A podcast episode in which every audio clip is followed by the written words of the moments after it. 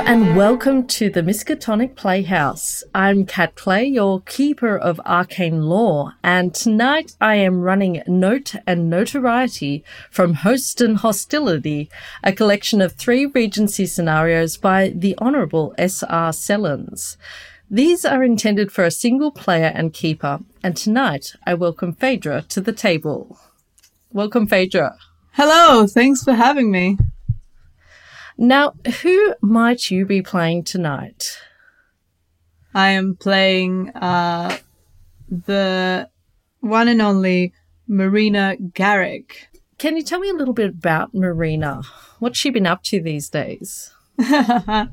well, Marina is uh, only 19 years of age. You know, she's just now starting her, her journey through society, but she's not a big fan of it, uh, if I'm honest. She is quite a spirited young lady. She prefers to exercise her body rather than her mind. She's very much into horse riding. She has, you know, three older brothers and, and that brings a certain air of, of masculine energy to her. She's not into the fashion and the traditional feminine activities. And uh, I don't think she's she'll be very keen to be told what to do by anyone uh, even if they are a potential husband, because she has she has this drive to challenge authority and fight for what's right. And as a woman in the Regency era, I imagine there's a lot of that to be done. So, unfortunately, Marina, your mother doesn't agree with this lifestyle, and you have been sent to Brighton in the hope that you are to make a most eligible match. So you find yourself at the home of Mr. and Mrs. Hampton, some of your mother's closest friends. Here the air smells briny, even when the doors and windows are closed, for the Hampton home is close to the sea and the bathing boxes. You're hoping to catch up while you're here with your good friend, Miss Harriet Fenchurch, to escape the tedium of the Hamptons' company. So it's the morning of your first day with the Hamptons, and as you sit in the dining room awaiting breakfast, Mr. Hampton is reading the paper. He remarks upon a singular article. Oh, now, is he really? What kind of triviality is that that the newspaper is reduced to talking about gossip. Listen to this, my dear Miss Garrick.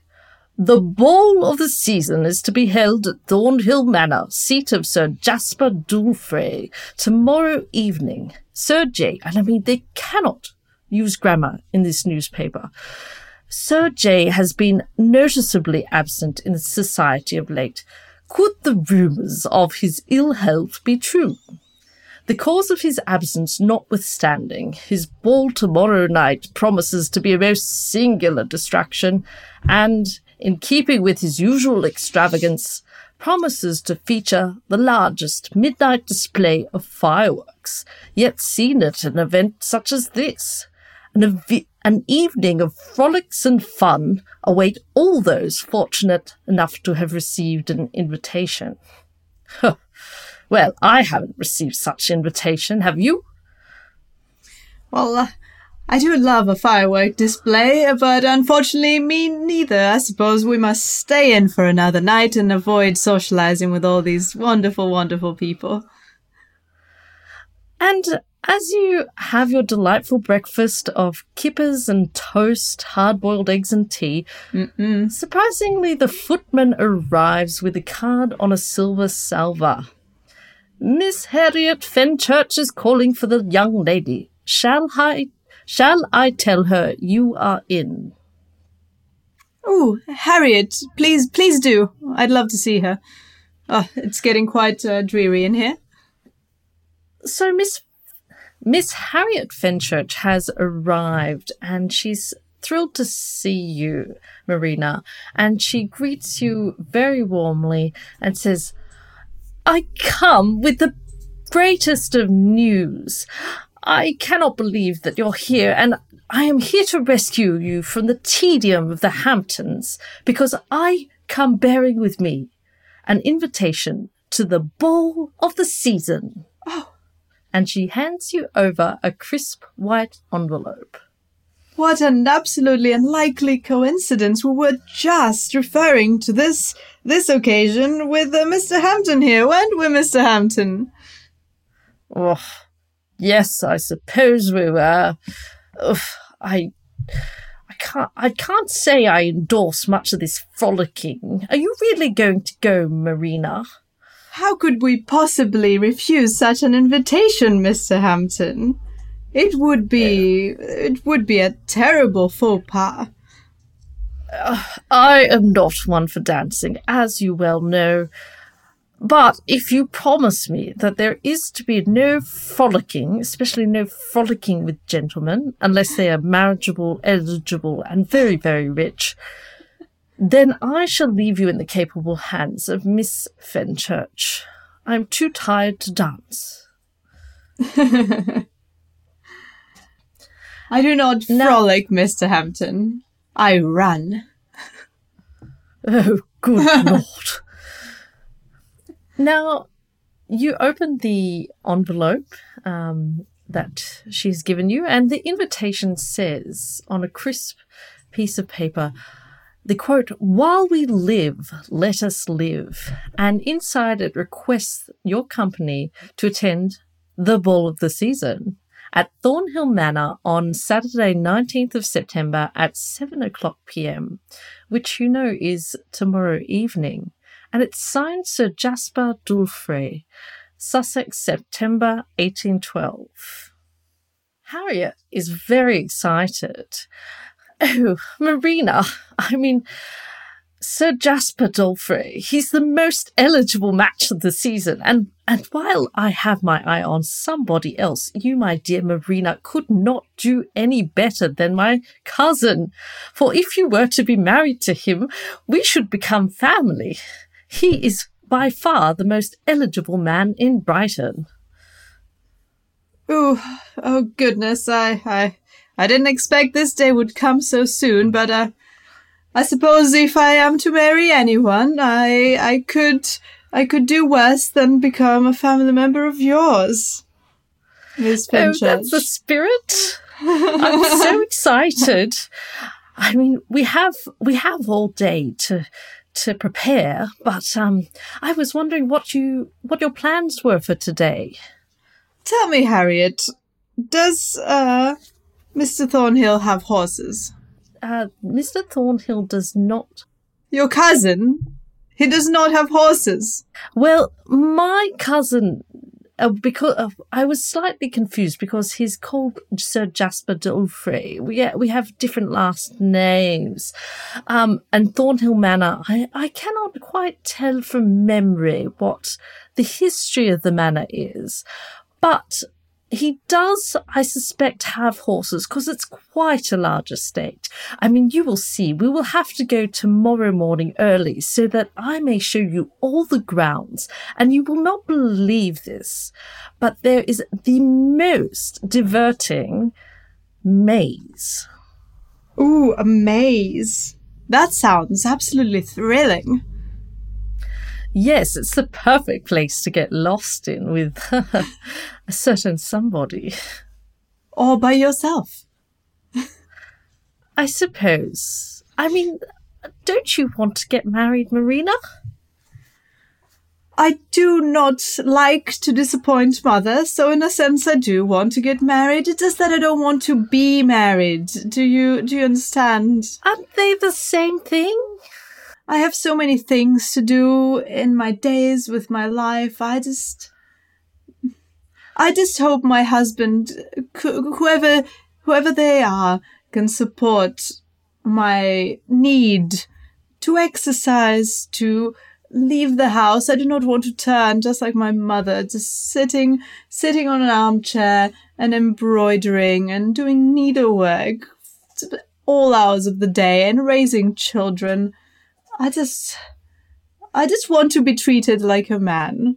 And I have not yet met a man who is willing to do that for me. Treated like a man? Oh, oh with respect. Me. Oh, with respect. Oh, You'll never I understand, Miss Fenchurch. You want to be respected.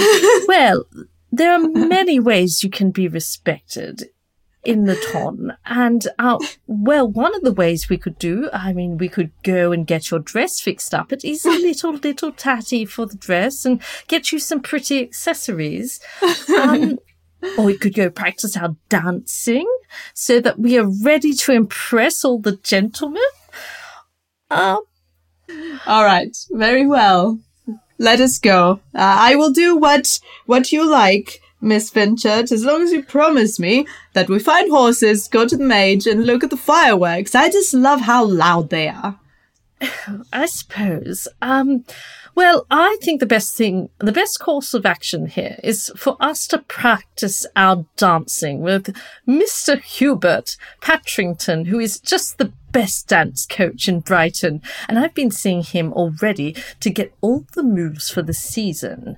Um, so I think we, we should go there because obviously I'm a little concerned that you're not going to impress my cousin enough. Well, uh, don't uh, don't hold back, Miss Fenchurch. Uh, very well. I will uh, try to impress. If if if that is what you and mother wish from me, I will try my best. But of course, if things don't work out, they just don't work out. We have we might have to accept that. I'm sure things will work out. I mean, he is a little on the sickly looking side, you know, but appearances aren't everything. He's a proper gentleman. Um, so let us go to practice our dancing. Let's. So, so you you take a carriage um, from outside the house um, to a a very fine looking studio in a fancy part of Brighton, and it is the studio of Mr. Hubert Patrington, who is a renowned dancing master. Mr. Patrington welcomes you at the door. He's like, Oh, hello, ladies. Are you here? Are you here to practice the most popular and fashionable dances this season? Indeed, we are. Oh, jolly good, jolly good. Um, so, as you well know, in the season, we do all the same dances and we learn them all. And so there's no surprises. Everyone can go in confidently to the balls and not put a foot wrong because we've practiced them all. Um, it would be the absolute height of rudeness for anybody to change the lineup at a ball this late in the season. I mean, it would be a catastrophic faux pas. Um, so This feels You- like foreshadowing.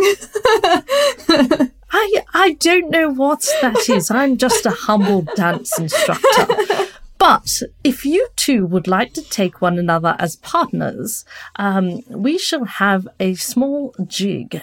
Now, I would like you to both step into line and the, he begins playing some music on a fiddle so that you can get the tune right. Um, and you proceed to run through all the moves of um, a particularly heinous jig. Um, could you make a dancing roll for me? I'd love to. I failed by 10 points. 55 over 45. Marina, what are you doing? Stop stepping on my feet. You are meant to go left and I go right. I'm sorry, I'm just used to dancing to good music. That, that, won't do. You just, we'll just have to practice some more. And unfortunately, you practice, you know, well into mid morning and the oh, violin begins to grate on you both. And after some time, Harriet just gives up because um, you've clearly trod on her foot one too many times. and you retire from the dancing master who bows at you, um, you know, with all courtesy, dis- even with a little bit um, too much pleasantries because he's a little concerned about your dancing skills there, Mar- Marina. Um, but after after you've finished, uh, Harriet takes you aside and to a local tea house, and um, so so my dear friend, uh, I, I actually have a confession to make. A confession, Harriet. it's it's a secret. You can't. You must swear not to tell anybody. Who would I tell, Mr. Hampton? Well, eh, not even Mr. Hampton. Like, just promise me that you won't utter this to a soul. I trust you. I promise, I promise. I have met a man. He's a lieutenant in the militia, and I think he's going to propose to me at the ball on Saturday. Oh, goodness, when did this occur? Well, we met two weeks ago. Um, he's a friend of Sir Jasper, and his name is Lieutenant James Wansworth, and he's the most handsome man in his beautiful, beautiful uniform, and he's just the bravest, best young gentleman in England. I mean, he's told me all the stories of his heroism in the time in the militia, and he's such a good friend of my cousin Sir Jasper. So, so no one could possibly disapprove of the match. Well, it seems like you had no reason to keep it a secret for so long. If I were you, I would just tell everyone. Well, eh, no, it's just, you know, you know how things are. People gossip. I mean, you read the newspaper here in Brighton. They would love this kind of thing because obviously, as a young lady of standing, you know, I am expected to marry a baron or a marquis, and he is a lieutenant, and I'm concerned about what my aunt will say. Well, who gives a damn about what your aunt says? Just do what your heart tells you and go forth. If this is the man you'll be happy with, why would you let anyone tell you otherwise? Well, that is exactly why we are friends, um, because that's exactly the response I wanted to hear. And I think that I would like to introduce you to him tomorrow morning.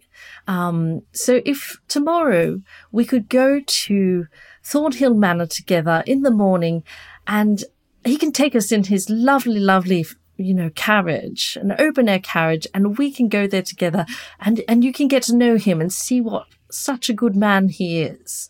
And then you'll be convinced, and then it might give me the courage to talk to my aunt about, about our situation. Very well. If that uh, is what it will take. Well, I am just thrilled because you will adore seeing Thornhill Manor before the ball. I mean, few have the luxury of seeing this place in all its splendour. I would love to walk the grounds all day. And at that, Harriet, it's it's pending on lunchtime. It's it's close to one o'clock, and um, she takes her leave of you to go and prepare for the ball tomorrow. But she does promise that um, you will she will pick you up tomorrow morning um, with the dashing lieutenant in tow.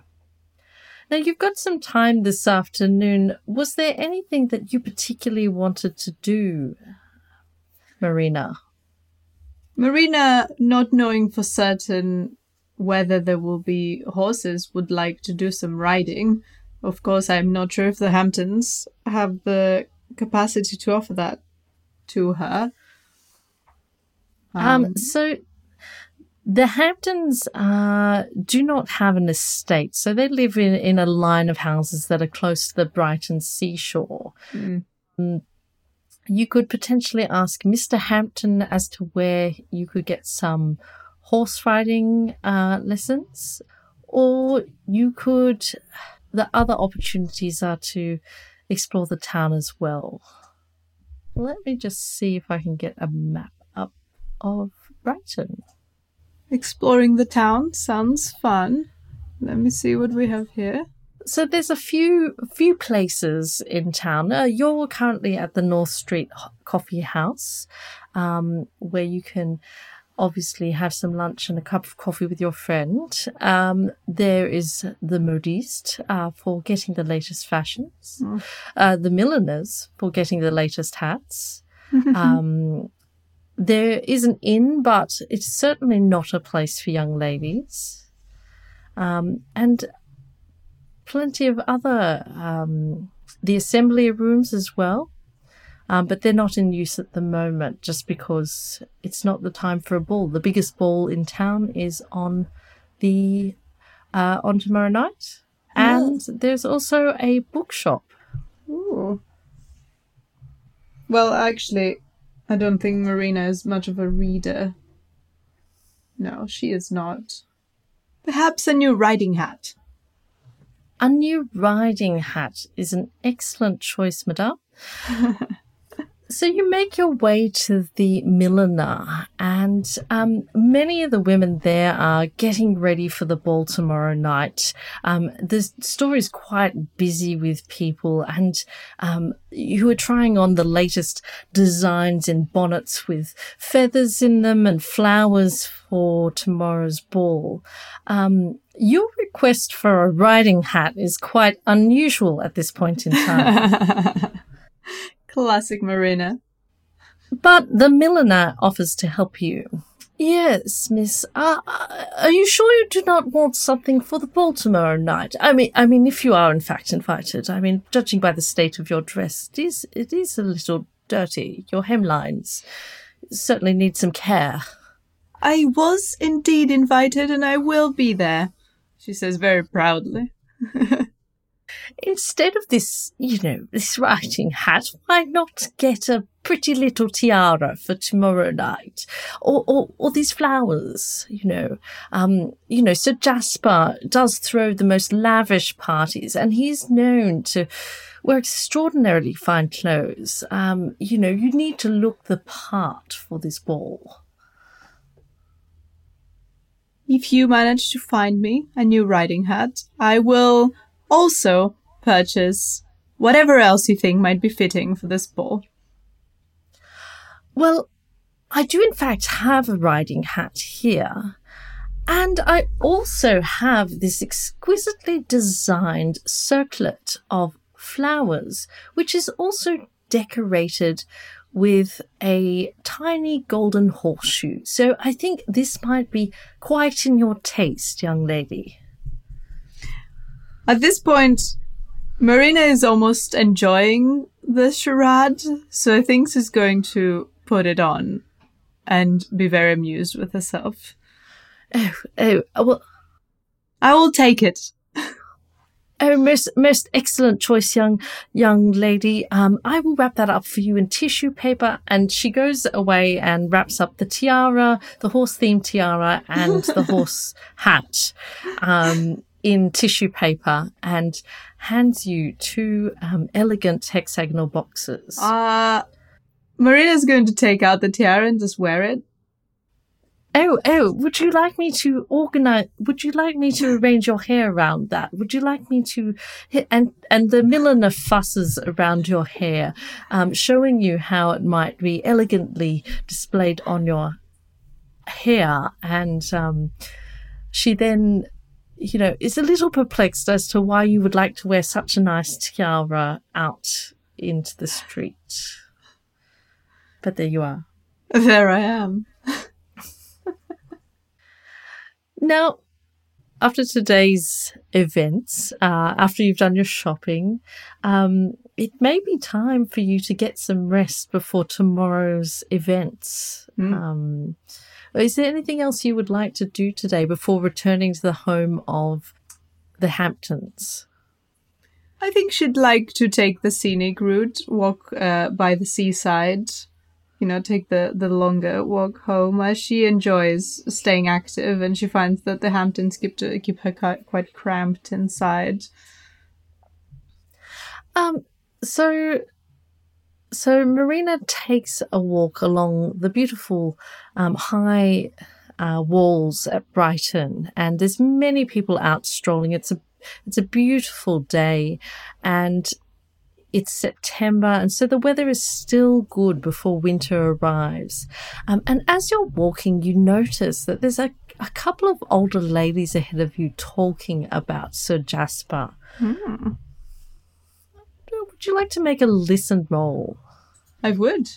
That is an extreme success with eight over 40.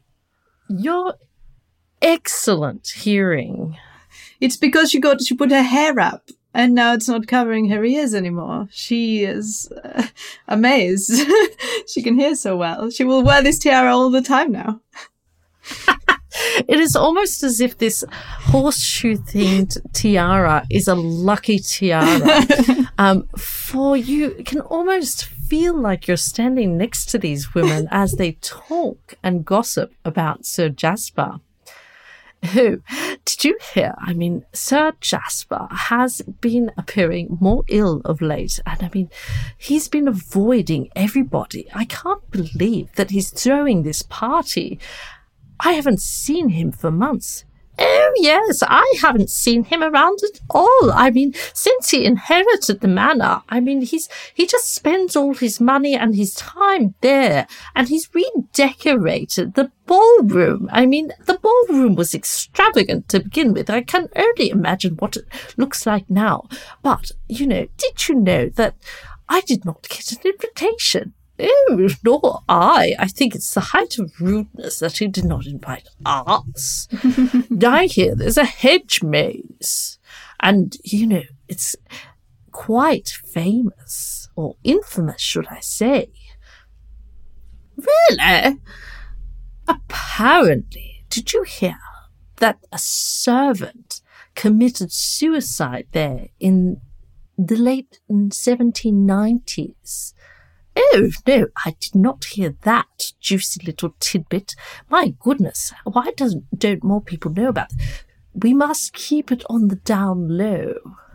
But nobody wanted to go in there until the other year when I heard that he was renovating it with landscape architects.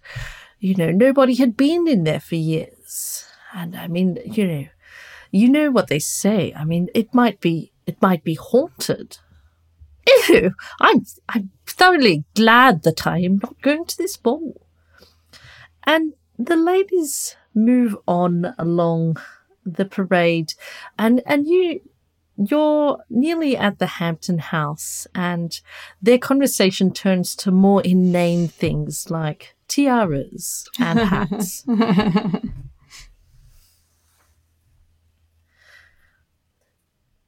So you return to the Hamptons' house, and um, it's late in the day, and they demand your attentions for the entire evening. Um, they they're trying to teach you how to play a special type of whist, uh, which is rather tedious and not very popular with the younger set. Um, and you find yourself tired and heading to bed, um, ready for the next day's events. Did they like my tiara though? They did remark on how magnificent the tiara is, although Mrs. Hampton had some concerns that you were spending your money on horse um, headgear for riding horses rather than actually buying a proper dress to wear to the ball tomorrow. Hmm. So the next day you wake up and you, you know, it is another exceedingly lovely day. And before long, you need to be out the front because Miss Harriet has arrived with her beau. Ooh. Um, and on the morning um, of this fateful Saturday, uh, this chase pulls up outside your house and it is driven by a man in a red uniform who's sitting alongside Harriet. You see him, he, Harriet was right. He is quite dashing in his uh, handsome red coat and militia uniform. And they both descend from the carriage to approach you. Oh, oh, Marina, may I present Lieutenant James Wandsworth? And he bows deeply and looks at you um, intently. A pleasure to make your acquaintance. The pleasure is all mine, Lieutenant. Uh, shall we head to Thornhill Manor? Um, well, I was going to say that after overhearing the conversation from the older ladies the night before, uh, Marina had some some dreams about what her future could look like with this uh, mysterious and ill uh, Sir Jasper, and she's started wondering whether, in fact, marrying someone with a big estate who is morbidly ill uh, is actually the best plan for her. as perhaps she might end up uh, alone with an inheritance she can all use on horses. Uh, so if it's not uh, terribly rude, uh, she would like to take uh, Harriet aside and tell her if they can actually do make a quick trip to the Modiste, um, just so that she can she can maybe uh, pretend to be feminine long enough to secure her future with a person who might not be alive uh, in the long run. Ew, ew. No, she she won't say the whole thing. She'll just say that she had a change of heart and she wants to do her best. Oh, I am absolutely thrilled you've come around. oh, I can't wait to be your. What would I be? Your cousin aunt? I'm not sure. Anyway, let us go to the Modiste. Um, I'm I'm And- so thrilled we have the time. well, it, we will make a quick trip, the quickest trip that we possibly can, because I do not want to keep Lieutenant waiting, uh, for he shall get rather antsy if we, if we, you know, annoy him too much. Anyway, you you head quickly to the Modiste, which is only walking distance from the Hamptons house, and um, you arrive when you arrive. The Modiste just laughs at you a little. You want a dress for today? because she's been preparing dresses for women for weeks for this ball, and uh, many of them have been specially ordered. So the only dress that's left in the modiste that is of an ample size for you is a rather frilly peach number. Does it go with my tiara? Somewhat, somewhat. Look, it, it's a look. It's a look. Just don't tell anyone you got your outfit here. Um, you know. Uh, but it does it does make you look rather girly, um, as opposed to your usual attire of, um, you know, ragged hem dresses and horse riding attire. There's nothing I can do, is there, to convince her to to, to draw something from the back? Um, would you like to try? How how would you go about this? I will persuade her by telling her that this is the ball of the season and I am due uh, to potentially marry Sir Jasper himself. Would you like a design of yours to be seen uh, at the ball? Um, one of your good designs to make a good name for you, or this design so that when I mention that it's come from here, uh, no one, no one visits you anymore for the fashion needs. And that's an attempt at persuasion. I I think you should make a persuade roll. That is a hard success with a 24 under 60. The modiste is swayed, despite the appearances of this ragamuffin who likes horse riding. She's swayed by the argument. She cannot argue with the fact that, you know, if the potential wife of Sir Jasper was wearing one of her gowns, the business would be enormous. And so she goes out to the back and says, Wait here, young lady. And she pulls out one of the finest muslin dresses you've ever seen. Yes. And it's certainly much prettier than the one that you've got on and the peach one combined. um, and it is just, when you touch it, it's just the finest fabric. Um, and, and it fits, as you try it on, it fits like an absolute glove.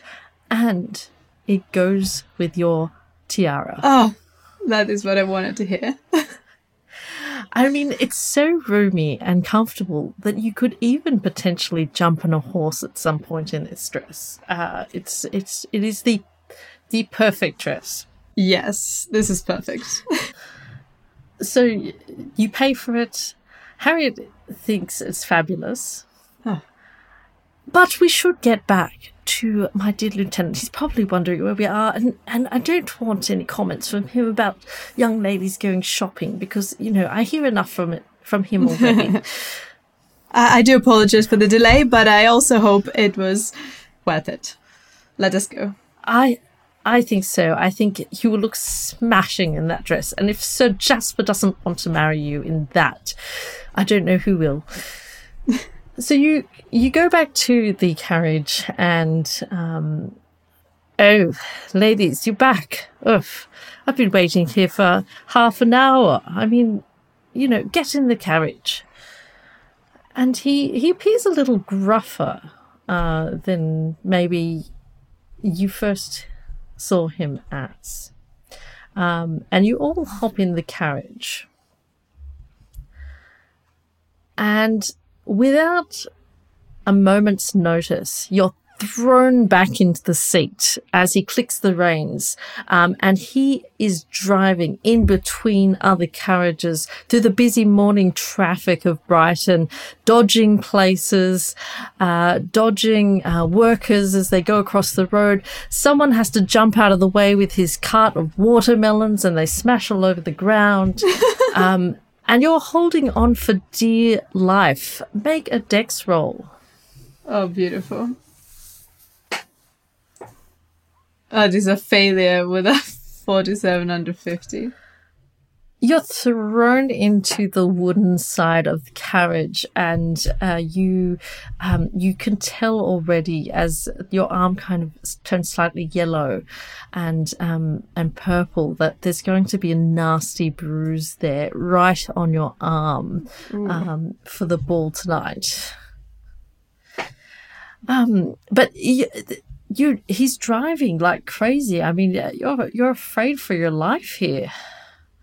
Uh, Lieutenant uh, Wandsworth, uh, are you are you all right? Is this uh, are we in a in a terrible rush? Oh, uh, what are you trying to tell me, woman? Are you trying to tell me how to drive this carriage? I'm in the militia. I and uh, but we are not. We are ladies, whether we like it or not, and we do bruise easily. Um, make a charm roll. I'm not trying to charm him, but uh, here we are. that is an 81 over 15. Marina is not the charming type. Oh, leave leave the carriage driving to the gentleman. That's you know we know how to use horses properly. And he keeps driving like a maniac, and you, you and Harriet are, you know, rolling all over this carriage, and it's making quite an impression on the Ton. Um, and your reputations are slightly at risk if he doesn't slow down. Okay. Um let's see. I think I would turn to uh, Harriet and say, Harriet, he likes you. Tell him. Tell him to stop. I will drive. I, anyone, anyone can drive better than this. He's going to hurt us. It's going to ruin our reputation. And my chances with Sir Jasper are going to be ruined if I'm covered in bruises. Uh, okay, Marina, I'll, I'll, I'll tell him. Lieutenant, Lieutenant, please, please, uh, you know, we're just so delicate, you know. We just, we just are so delicate. We, you know, if you don't slow down, you know, we, you want us to look our finest for the ball tonight, don't you? Especially me, sweetheart. and she's like, oh, I cannot resist your charms, Miss Harriet. And he clicks the reins and slows down just a little bit, enough enough so that you're you're not careening around Brighton, and you do you do start to head out into the countryside. And Thornhill Manor is not far from Brighton; it's about an hour away, and the, the landscape opens up onto this beautiful farmland. And as you're as you're going through the countryside, you do notice that Harriet of shuffles a little closer to the lieutenant, little a little closer than what is potentially appropriate. Goodness. Um, if if there were older, wiser people here. is are, but- are we like in? Can other people see, or is it just in front of me? Maybe a couple of farmers, people people who don't are not part of the ton, so they're not. They might think it's a little odd and hoity-toity, but um, you you can't be seen. You're out of Brighton now, so Okay. um, you're riding through the countryside. I mean, I don't like the, the the lieutenant, but that doesn't mean I will judge them for whatever whatever they're doing. So you ride along for, for about an hour, and as you as you ride up, you begin to see the grand estate of Thornhill Manor, and it is sweeping as you pass the front gates, which have little little gold tips on the ends of the wrought iron fence. Uh, you go up a lush uh, driveway that leads to a, a fantastic estate. Oh my goodness, that is a beautiful, beautiful house. And you can see that there's three stories of this house with a colonnade out the front, and it's lavishly decorated with statues. And it's surrounded on all sides by formal gardens in the latest fashion. And there are braziers set up for the ball. And as you ride along in the carriage, you know, so even some peacocks start to follow the carriage. Um, and they're wearing these beautiful golden colors and they're strutting around and they start to go honk at the, at the carriage as you're passing. Um, but it is the most impressive manner that you've ever seen. Even Harriet stares agape and she's, oh, I, I have never seen Thornhill Manor so beautiful, and I live here. so, as you pull up to the drive, um, a footman opens the, the small open door and helps you down from the carriage.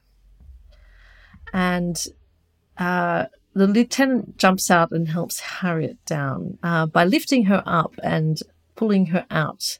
And it's it is again a little improper. And you notice the footman checking that behavior, but obviously he can't see anything.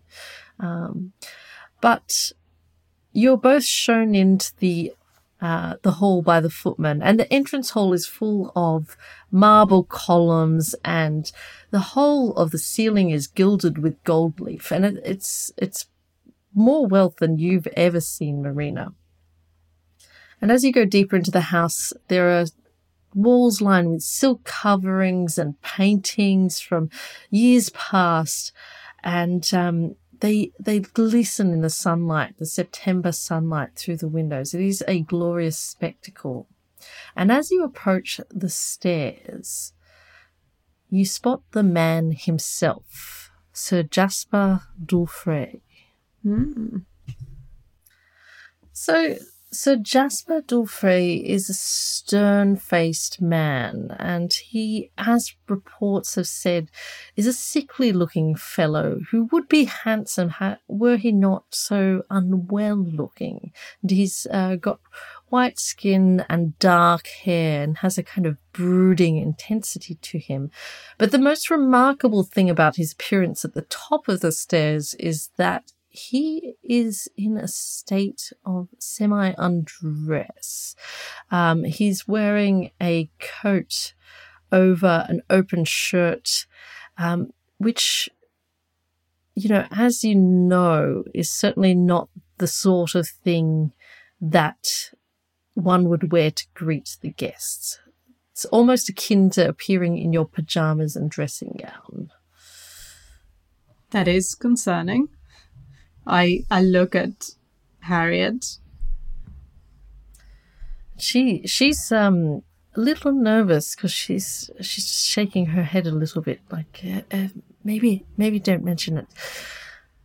And as you're looking up at him, you catch a glimpse of a scowl on his face, which which is directed at the lieutenant. Um, but even as you're looking at it, it disappears in an instant. Um, make a psychology roll. Uh, I, I will fail, but let's try it anyway.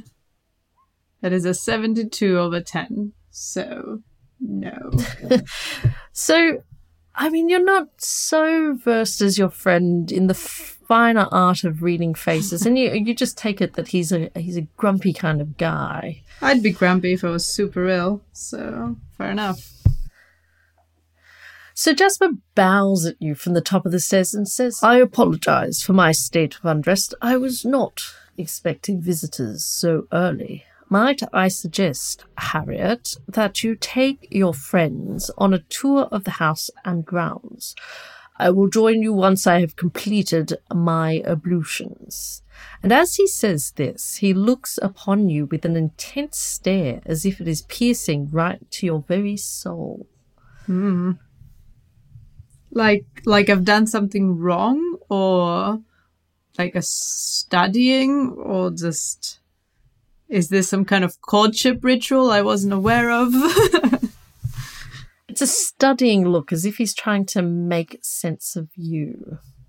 I, I think Marina is not easily scared, so she will meet the gaze. And he tips his nose up at you and you get the impression that he's made the measure of you now and he storms off up into the rooms upstairs.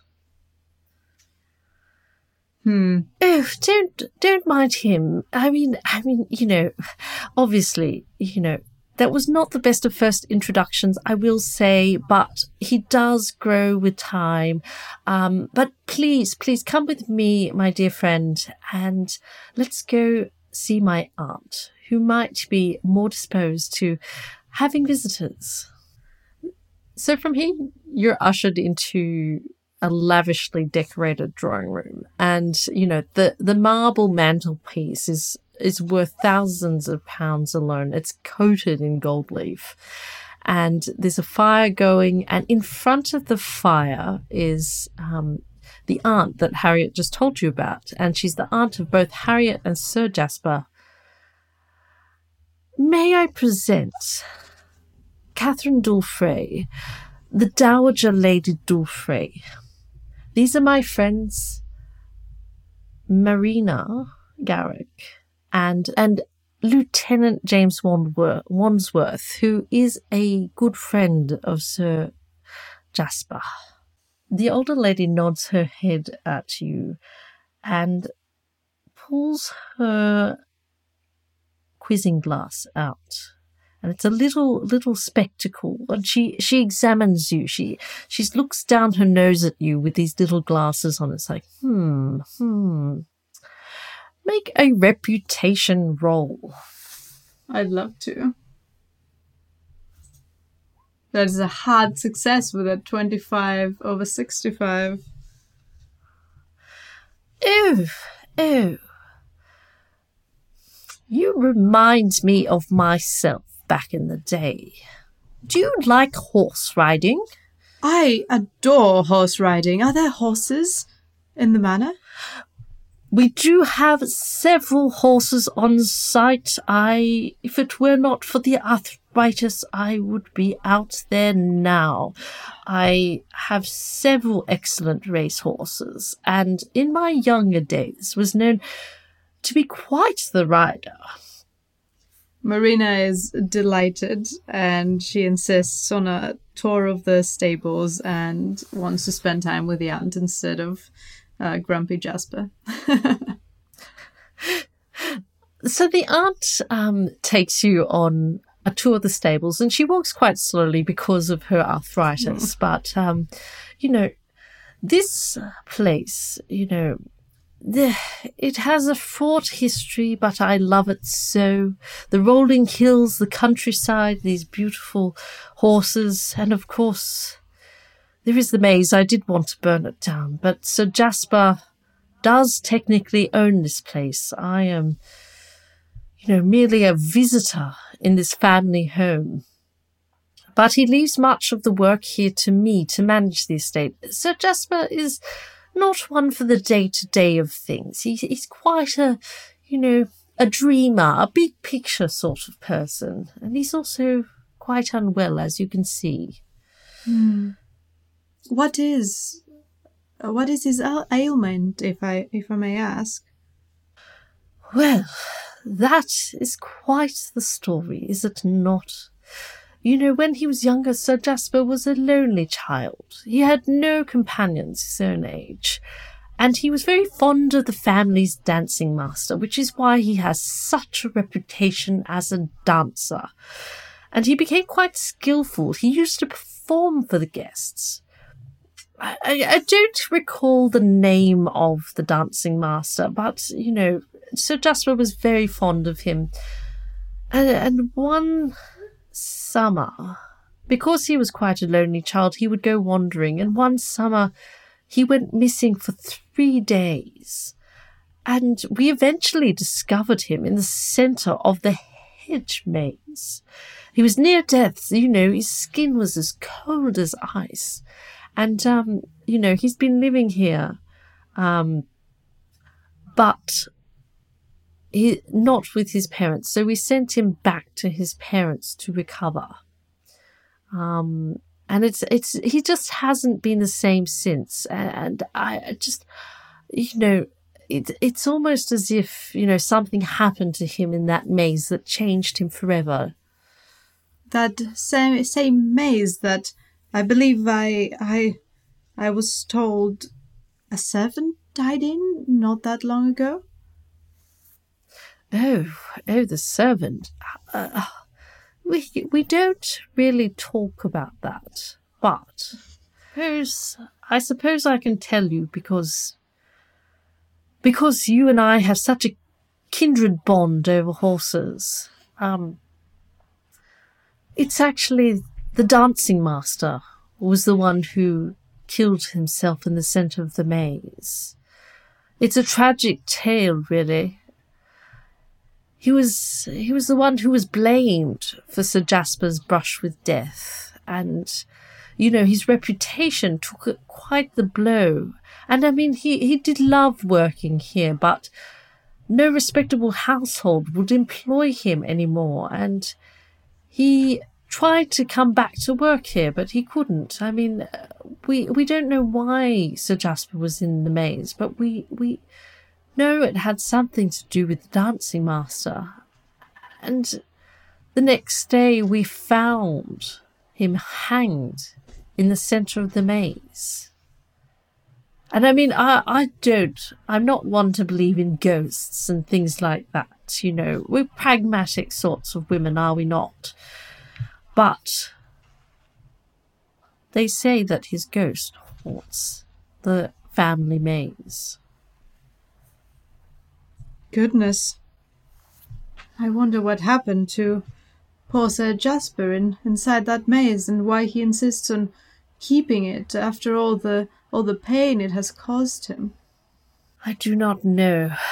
It is beyond me. Whenever I try to broach the subject with the young man, I do not understand him. He does all sorts of strange things. I mean, he wants to put fireworks on, and they're so unsafe. And then he, you know, wants to introduce a new dance at the ball, which is completely not done.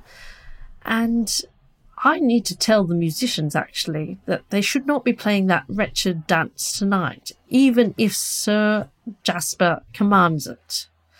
Um, but he he he marches to the beat of his own drum, Sir Jasper. I do empathise with that. Perhaps, perhaps you and he. Oh no, no! For I do not know. I do not know about.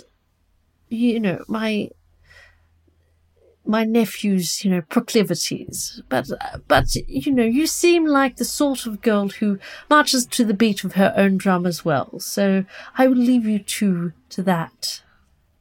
Do you?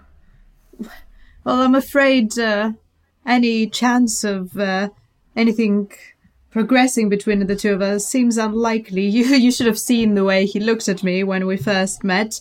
I believe he wants nothing to do with me.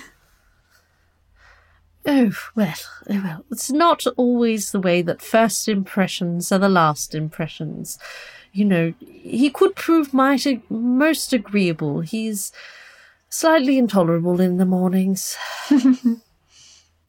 so you return to the house um, where um, the aunt takes her leave of you and um, and you go into find uh, Harriet and the lieutenant sitting rather too closely on the sofa in the drawing room, and they, they scuttle away from one another um, as soon as you come in. oh, oh, oh! You're back! You're back! Um, I, I should, I suppose. Oh, how about we go and see the ballroom? Would you like to see the ballroom? Um, of course. Let us go see the ballroom. Um, so she takes you arm in arm and links arm, giggling, um, you know, glancing back at the lieutenant. Um, and the room just opens up like a cathedral, and, and you've never seen a more spectacular ballroom.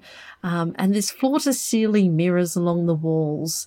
But what is quite stark is that the high ceiling has been painted with intricate illusions of the stars and planet. It all almost looks like it's moving itself. Um, and it's empty now, but you can imagine how incredible it will look when there are dancers tonight.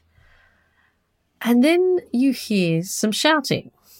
Hmm. And the shouting comes from a corner with where a small chamber quintet is setting up. You will play this one piece when we get it. I don't care. If you don't get any time to practice, you play that piece. If Sir Jasper commands it, then you will play it. And you notice that the flute player is um, very disgruntled and storms off to another room. And the band leader is just wringing his hands and shaking his head and trying to coordinate a practice with the remaining musicians. Marina knows a little bit of piano. So she might go up and ask about the new song and whether she can see it if they have it. Um, Harriet takes you up and, and introduces you to the band leader, again, and their name is Dr. Dallyworth. They are a large person um, who carries themselves with, you know, high esteem um, due to the knowledge of their craft. And Dr. Dallyworth says, I mean, I, I would show you the music, but we haven't got the music yet. I, I, I'm sorry about that outburst that you saw there, but you know, all we need is the sheet music. We can sight read. We're all very experienced at playing with minimal practice if that is what Sir Jasper wants. I'm very sorry, um, Miss, that you, you had to witness that outburst from our flautist. Well, um, it does seem short notice. It, it is, but we we are used to these kinds of things, being the experienced and skilled musicians that we are. Um, make a psychology roll. Oh, I, I wish I could. Oh my goodness, I rolled a two. That is an extreme success.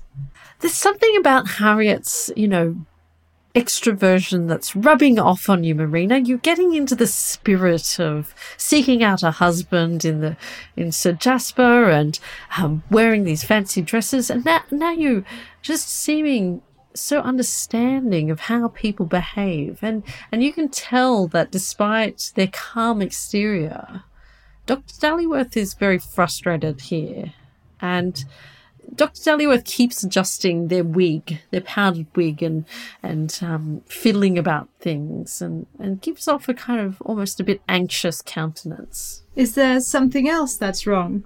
Dr dallyworth is there something we could help with perhaps? And she looks at harriet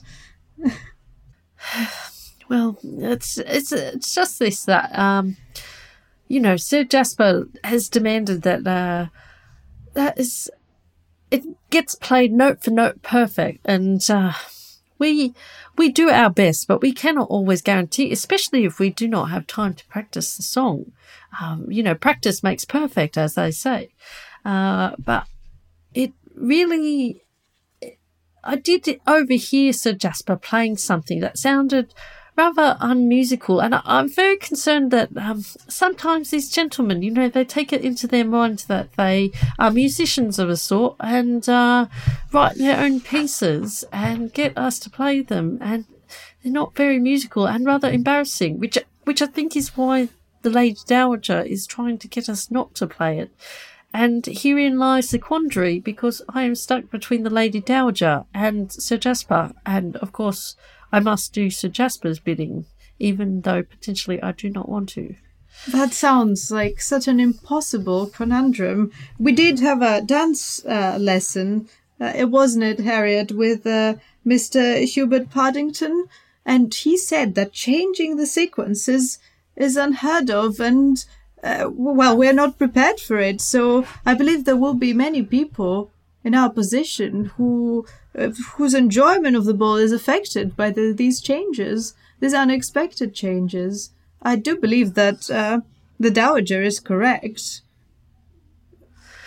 Uh, that that miss is is the correct etiquette. I mean, I would hate for people to um, perceive our reputation as a poor one for playing such a a discordant song. You know, my reputation as a musician and band leader is at stake, uh, and and I suspect that is where the flautist uh, is gets his frustration from too. We just want the evening to go well, and this this song, if I can call it a song, Sir Jasper wants us to play, does not sound like any kind of dancing song or melody I have ever heard. Well, one wonders whether the risk to your reputation is is truly higher if you do perform this song as opposed to displeasing Sir Jasper that does this once. You may be right, miss. We will keep on practicing our music. Thank you, uh, young lady, for at least you have some confidence in us, and so perhaps we will try our best this evening and play it. No, perfect. Oh, wait, that is not what I said.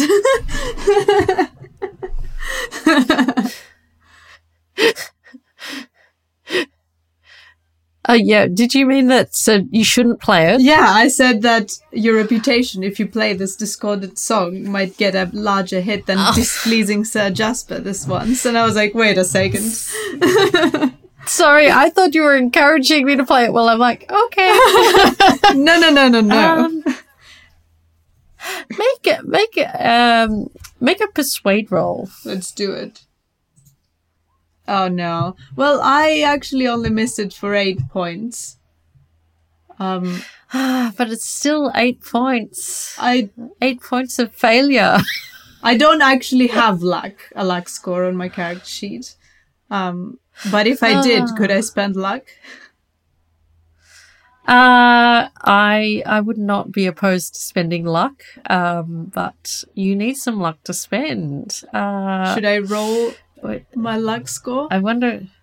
I think you should roll your luck score.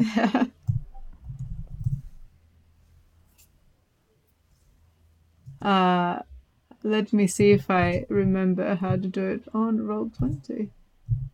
Is this correct? I have 65 as a starting luck. Excellent. And 65 minus 8 is 57, which is still very good. Hmm. So we'll spend luck to succeed in this persuade roll. Hmm. You have you make a persuasive argument, uh, young lady, that uh, maybe we could tidy up Sir Jasper's music for him. You know, you know, if he's he's written it himself, like maybe we could put our professional eye over it before we play it, so that it just ha- harmonizes a little bit, a little little bit better. Um, I for the dancing, as you see. We will try to talk to him as well. I'm sure a poor man is ill, so I'm sure he will be so happy to see everyone having a good time. And he would be so distraught to, you know, if you did play it note for note and, and the, the guests were displeased, he probably is struggling with his music writing because of his ill health, and he would be very grateful for you to, to do what you know is best for a successful ball. You you are a very thoughtful young lady, and I do wish you the best in this evening's festivities. You too. Perhaps uh, we'll uh, see each other soon. So you you finish up talking to Dr. Dallyworth, and and outside you the windows you can you glimpse through the doors um the fearful hedge maze, and you know its reputation precedes it, and you can see those um high up um you know like bushes of the hedge maze from that balcony. Is Harriet still with me as well? Yes, I, I am. I, I did hear your conversation with Dr. Dallyworth. I mean, I, I take it as practice not to get involved with the servants and the musicians. I mean, one must have standards. I mean, Well, if I am to impress uh, Sir Jasper with my dancing, the, the music has to be danceable. You understand? That is true. That is true. Although I think you, my dear friend, have a few more issues to deal with, say your two left feet, before any kind of music can assist in dancing. I am very good at dancing to good music. That, uh, Mr. Hubert's class and this uh, just, just does not inspire my very correctly placed feet. Oh, okay. I I look forward to seeing you dance this evening, my dear, and I do truly hope that you can impress my cousin. Um, for surely he needs someone in his life before he treads this mortal coil. He is uh, very troubled, and that makes him more interesting to me. Did you know about the maze? The maze. Oh yes. I mean, I mean the maze. It's it's such a good place for hiding out with. Uh, certain certain gentlemen. Um, such a good place to go. Oh, no, no, no, no, no. It is haunted. Haunted. I live here. I've never seen a ghost there in my life. Although they do. S- I've been, I've been inside.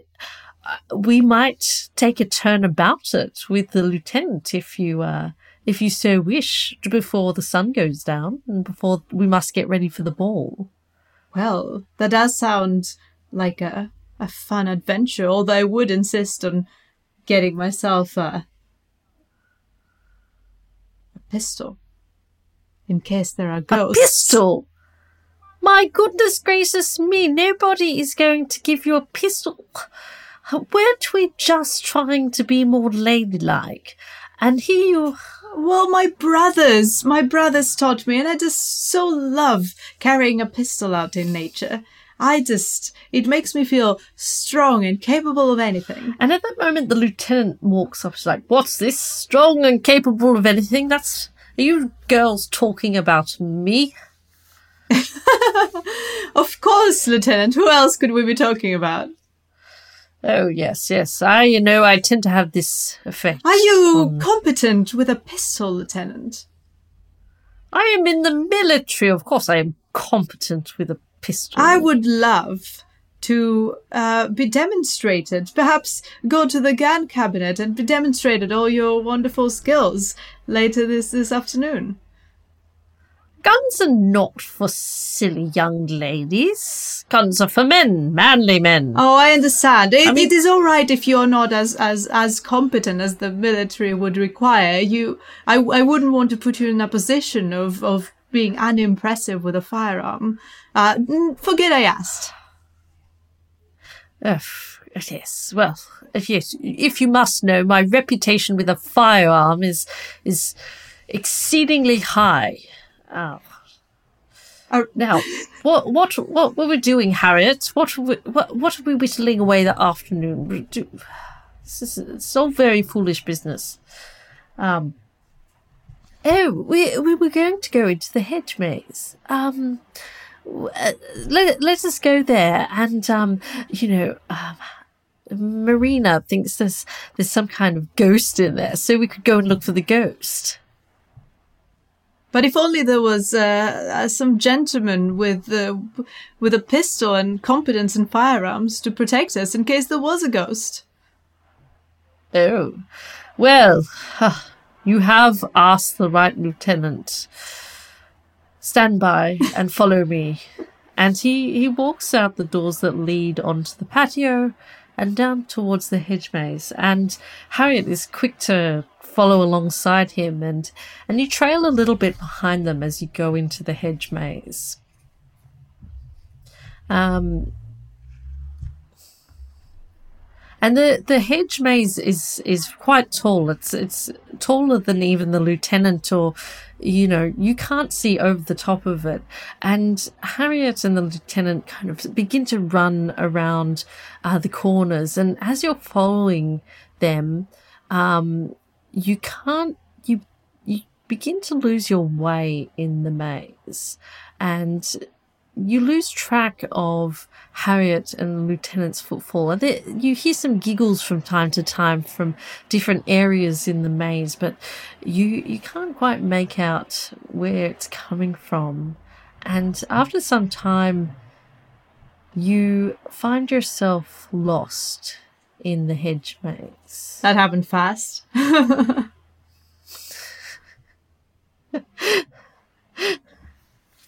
um and it starts to get a little chilly in your your dress and, and it feels almost like it could potentially snow that is Um, unusual. as it is unusual because you know that it is September and this sort of weather doesn't usually happen in Brighton's regions in September. Hmm. So as you're walking around the maze and trying to figure out how to get out of here, you see a tall figure dressed in smart black clothes. Do you have uh, fashion or, or history? I have history five and fashion ten, so let's go with fashion. Oh, well, well, you you've been improving your fashion skills because you've got a horse themed tiara and a beautiful muslin dress, so you can have a bonus die for this one. Oh goodness, thank you. so I roll it, I failed, but with a bonus die, I also failed. So your fashion sense still quite isn't up It's to men's scratch, but fashion. it- Who cares? So you you do think that it looks a little out of fashion. It looks a little old. Those clothes, Hmm. and you realize that as you approach, the the figure bows to you. Ooh, the ghost.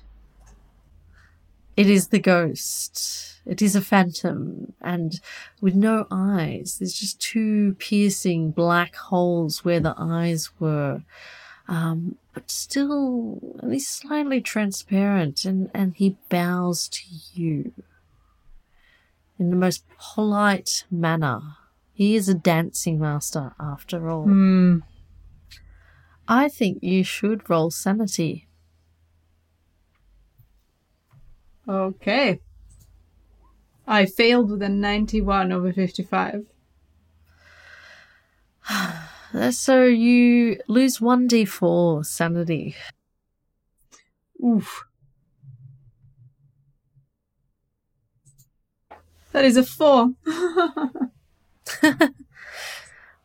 Thankfully, it is not a 5. It is not. So you you're rattled. You're very rattled by seeing this ghost. I mean, you've never seen a ghost before. You, do you even believe in ghosts? I didn't think so, but now I'm starting to wonder. So it's it's very chilly and and and you start to shiver, um, and a freezing wind begins to rise around, buffeting the trees and the wind in the maze. And um, the dancing master, it's almost as if he's dancing through the passages, um, gesturing you for you to follow. Ah, I'd like to probably leave because I am terrified of what I've seen, and I'm going to try and follow my footsteps away from this maze. So you begin to run in the opposite direction to the dancing master, and you you st- he he holds his hand out for you to wait. Are you still going to run? Are you running? I take a brief pause and I look at him and I just say, What do you want? And he begins to walk through the steps of a dance. It seems that all he wants to do is dance. He's not talking. He, he does not talk. He does not say anything. All he does is step through. You can recognize that he's stepping slowly through a dance. These footsteps in in his ghostly footsteps. Well, Jasper went to the middle of the maze and then he became ill forever, and this guy died. So I'm sorry if I'm not interested in your dance steps. Uh, and I'm going to run away because dancing with a ghost makes no sense to me. You you run. You run through the passages, not knowing where you're going, just trying to follow the way out. You've been very rattled by this this vision of this dancing master and his piercing, hol- hollow eyes boring into the back of your head. Um, and as you're running, you ha- run straight smack bang into the chest of Sir Jasper. Okay. Miss Garrick, what are you doing here without a chaperone? Uh, I lost my chaperone because this maze is uh, haunted, and uh, I wish you you had said something about that in advance. You see, I talked to your aunt, and oh goodness, Sir Jasper, what is happening? Uh, I feel like I know you far better than I actually know you, and you seem to hate me, and I don't understand why. And well, uh, I'm very rattled by meeting your your old dance master, and I, I I'm just I guess I'm babbling because I'm very confused about what is going on, and I can't quite believe what I'm experiencing. Is this a dream? Maybe pinch me. Miss Garrick, hold yourself together. And Sir Jasper looks a little shaken at the mention of the dancing master. Roll a psychology. Well, I succeeded last time, so why not this time? Twenty-three over ten, so unfortunately not. Well, you're so rattled still that you don't really notice that he kind of twitches at the sound of the, of the mention of the dancing master. And he's like, he straightens his back and pats you on the shoulders at a distance, very polite distance. You seem rather faint. Have you have you drank enough water or consumed some victuals this afternoon? You seem very, very disturbed by whatever you saw in here. Uh, there is no ghost. It's it's but a myth. Then why are you preserving the maze you got lost in for three days and then became ill from? I do not wish to talk of these things with you. I do not know you well enough to discuss them. Well, your aunt seems to think that it has shaken you and that perhaps there is a ghost in there, the ghost of your dancing mas- master that you're trying to keep close. But The dancing master was a great man. I do not wish to discuss his death with you. well, It was unfortunate. Miss Harriet and the lieutenant are lost in there, and maybe uh, they're having a terrible time because, well, I, I haven't heard any good stories associated with the maze, so something terrible might happen to them if we leave them there. Miss Harriet and the lieutenant are at the front of the maze looking for you. And I, if I hear one more thing about those two spending more time together, my blood is already boiling. I do believe they're very inappropriate with each other. Uh, they they honestly should talk to your aunt because she probably already knows. Ugh, that they will get together with my dead body. Uh, is there a reason why you don't approve of the lieutenant besides his carriage driving? His reputation is.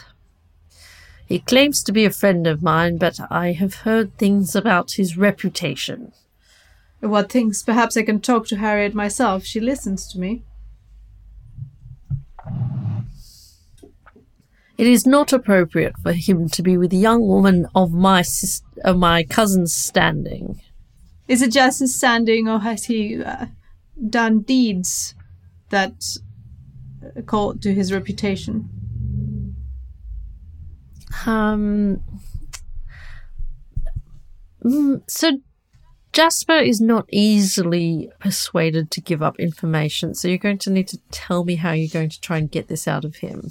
I mean, if he wants them not together anymore, I've already said that uh, Harriet listens to me, so I could help out with that. And I think I'm just going to seem very like uh, like I know what I'm talking about, and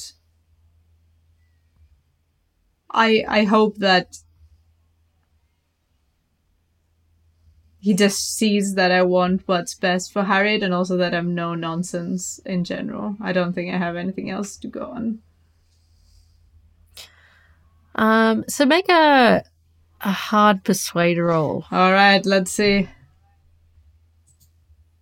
That is a success, but it's not a hard success, and it will take how much? 23 points to make hard, and that's quite a lot. So I feel like I have failed. Did you want to push the roll? Ooh, I could push the roll, but it's a hard success, so I think that is actually probably a terrible idea. So you I think I might leave it for now. The the lieutenant's reputation sounds like interesting, but not that interesting in the grand scheme of things. I think I wanted to ask about the music next. So Jasper just shakes his head at the mention. The lieutenant is visibly annoyed by his presence and, and certainly not impressed by um, his behavior towards his cousin. Um, you wanted to ask about the music. Yes. I heard the band are working on a new piece you wrote. And his his com- demeanor completely changes. He's very all of a sudden it's almost like his face is flush with color and he's excited. His eyes light up and his attention is on you in a way that you had not expected from such a dour and curt man. Hmm. So, oh, the song, the music, the dance. Oh, it shall be glorious. It will be a dance that no one shall ever forget. Shall you dance it tonight? Will you dance? Well, I'm afraid I have been only prepared for the traditional dances, and I've been told that a change in sequence is most unusual. It must be something truly exceptional to to justify breaking such ballroom etiquette. Oh, well, yes, it is a spectacular dance, a dance that will make the season, it will set the season alight. May I ask And for I your cannot- inspiration for this dance? My inspiration for this dance. It comes from the stars above, the voice, the music of the cosmos. It comes from a place beyond the stars. If that seems romantic to you, then perhaps it has been inspired by the great, great romantics. But yes, it is a song that transcends all things. I did notice uh, the ballroom with the stars and the planets above looked uh, wonderful. Is that to complement the song? It is, it is. I have had the ceiling repainted into a glorious array. Um, and you think back to the uh, stars above in the, the ballroom, and um, do you have any kind of astronomy skills? Let's see. Son? I only have uh, one in natural philosophy, so no. So you don't you don't think much of of it apart from it's it's some stars on the ceiling. Um, but yes, he's visibly excited by uh, this discussion of the music and the dancing and the stars. Hmm. Well, could I get a preview, perhaps, of the dance and the song? So that I can practice and then I can be really good at it during the ball? Um, well, I don't know that it's quite ready just yet. I, I, I would be thrilled if you would take, you would dance with me in this last dance. Perhaps I might request the last dance in your card so that we may dance this dance together. I would love to if I could take some time to practice. I don't want to embarrass you by performing the incorrect steps. I've never even heard of what this dance is. When the dance happens, let the spirit take you, and we shall dance. And you will not need to even think of where to place your feet. I don't know that anything quite works that way. Everything I've learned and everything I've mastered in my life, I put practice in. Have you not ever been consumed, so consumed by the spirit of music that you did not know which way you were facing or where you were or what was happening? So entranced by the song that you lost track of time itself? Have you not experienced that? I suppose I do feel like that sometimes when I'm riding a horse. I, I suppose you sound very much like my aunt, who who enjoys horses far too much. Your aunt is a lovely lady. Uh, she is a fine woman, but she does not see eye to eye with my passion for music, and for that I cannot forgive her. The world is a better place when we're not all the same. Ah, but is it? But is it? Will you tell me what happened in the maze, Sir Jasper? Does it have to do with the sky and the stars? I've exercised my persuade. Ah, it's a failure. I do not speak of that time with anybody not even for someone who shares the passions of the sky and the stars and the song. If you will excuse me, I must prepare myself for this evening's festivities, as must you, I suspect. Uh, you do have another dress, do you not? Uh, she's speechless. and he strides off towards the house in his, uh, you know, in his, his strapping riding boots and uh, debonair attire. Um, and you rejoin you rejoin Harriet and Lieutenant who are at the entrance to the maze, and they um, Harriet says to you, "Oh, we couldn't find you in there anywhere. oh, um, thank goodness my my cousin didn't, you know, find us first. Mm. Um, did you want to see I think it's about time that we started getting ready for the ball. You know, it's getting quite late in the day then. The sun is going down, and I suspect the guests will start arriving at any moment now. Did you want me to show you to your room so that you may get ready for the ball? Please, that sounds. Uh, that sounds uh, wonderful indeed. So once you're shown to your room, um, she leaves you to tidy up and the room is simple but comfortable, furnished with a wooden framed single bed and a dressing table with a wash basin. I think um, Marina is quite confused about everything that's happened today. She has seen a ghost, literally. Um, and she hasn't fully processed that. And then she bumped right into Sir Jasper, who was being really strange and secretive and talking way too much about the the star and sky and dancing and but in a, in a way that kind of was quite unnerving i feel. Not not a kind of normal oh she doesn't know a lot of people who are that passionate about dancing so maybe that's how all of them speak but the dancing teacher didn't really talk like that. So she i think she's going to lie on the bed and take some time to process for a bit um, see if there's anything that any details that she's seen around the house that come back to her head about what might be happening. Um, and then yeah, she will get ready.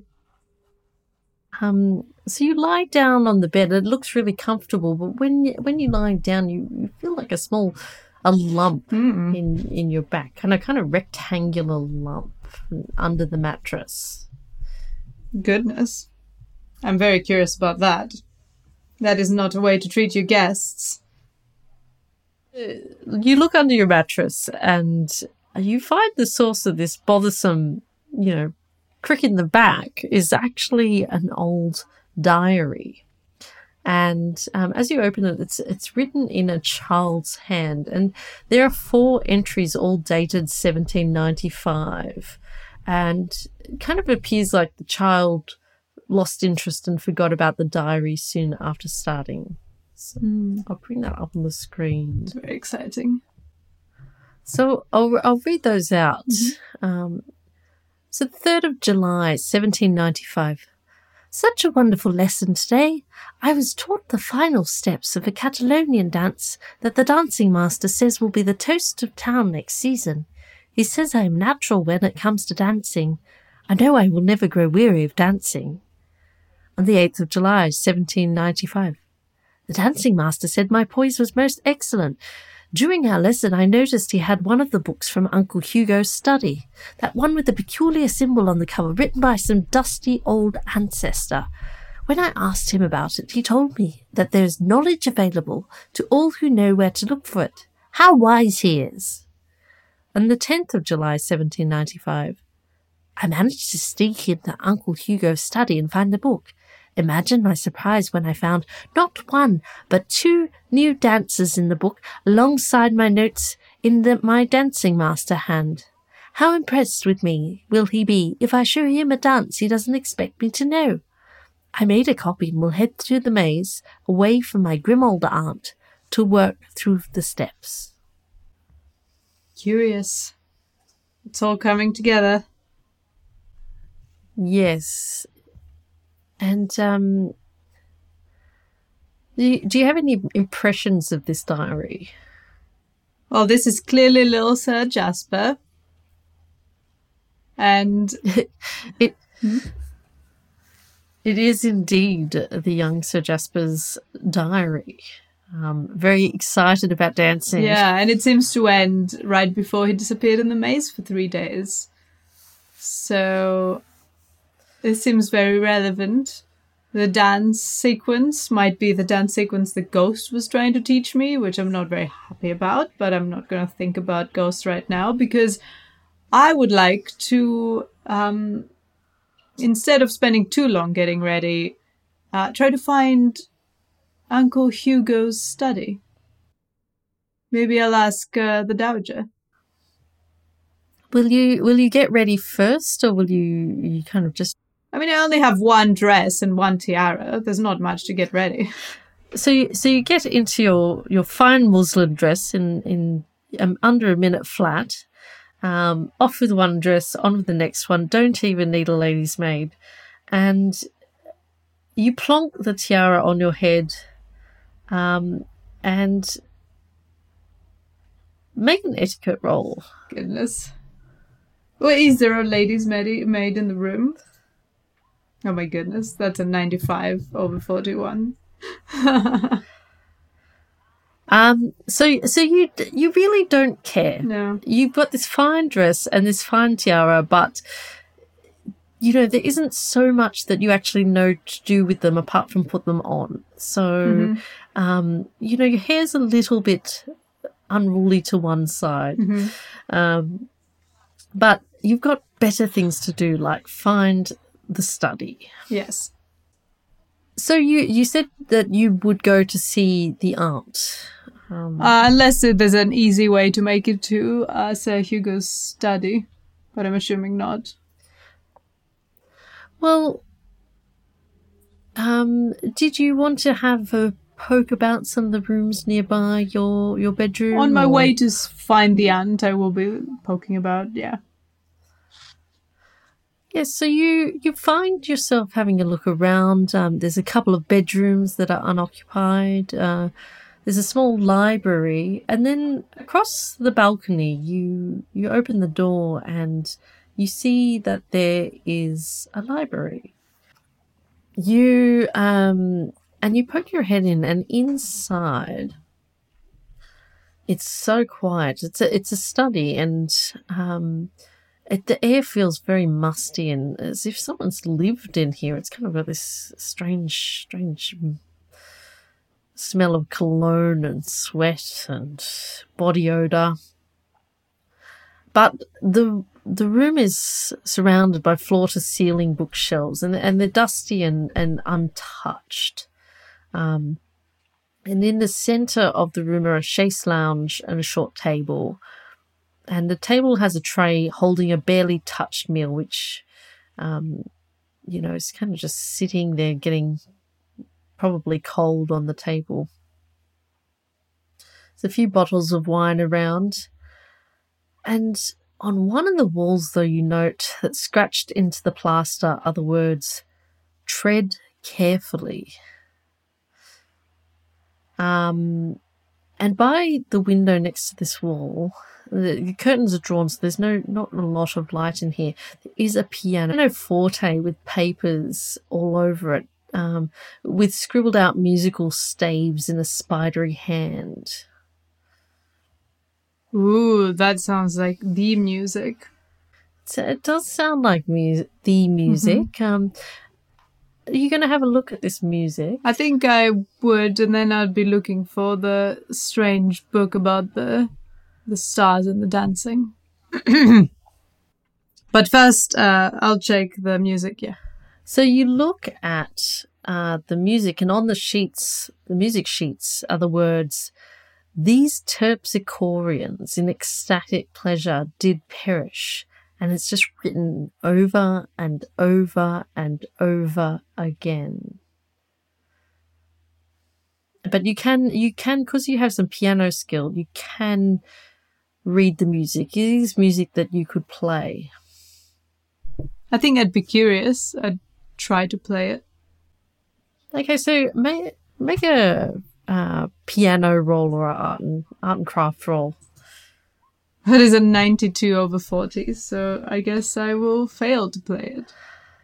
And you you lose one MP Ooh. by playing this piece of music, and as you're playing it, sight reading it poorly, your your vision swarms and you begin to see a desolate war-torn vista with death and decay all around and the you know it's it's a, as if the whole world is decaying. After seeing this beautifully vivid landscape this afternoon, the whole world is melting and in fire and brimstone.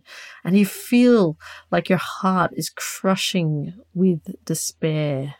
Make a sanity roll. I would love to. A success. That's nice.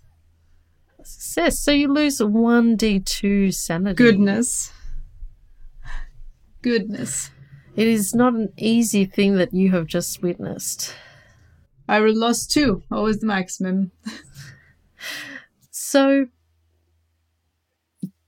you've heard this music, and this music is so discordant. It is it's much like um, Dr. Dallyworth had said it, it, it, it, does not sound like anything you'd hear at a local dance, you know, let alone even try to dance to it. It's, it's just something, something completely unnatural. Mm. Um, and you do notice amongst these, um, papers and on, on these things, um, uh, a sigil that is repeated much the same way as the lines, the words about the Terpsichoreans. There's a sigil that keeps being repeated.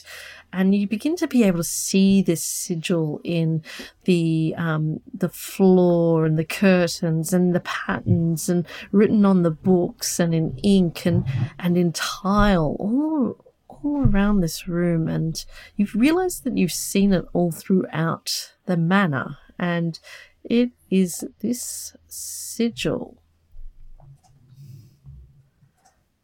It's a sigil that kind of looks like a six pronged fork with two lines upon the top.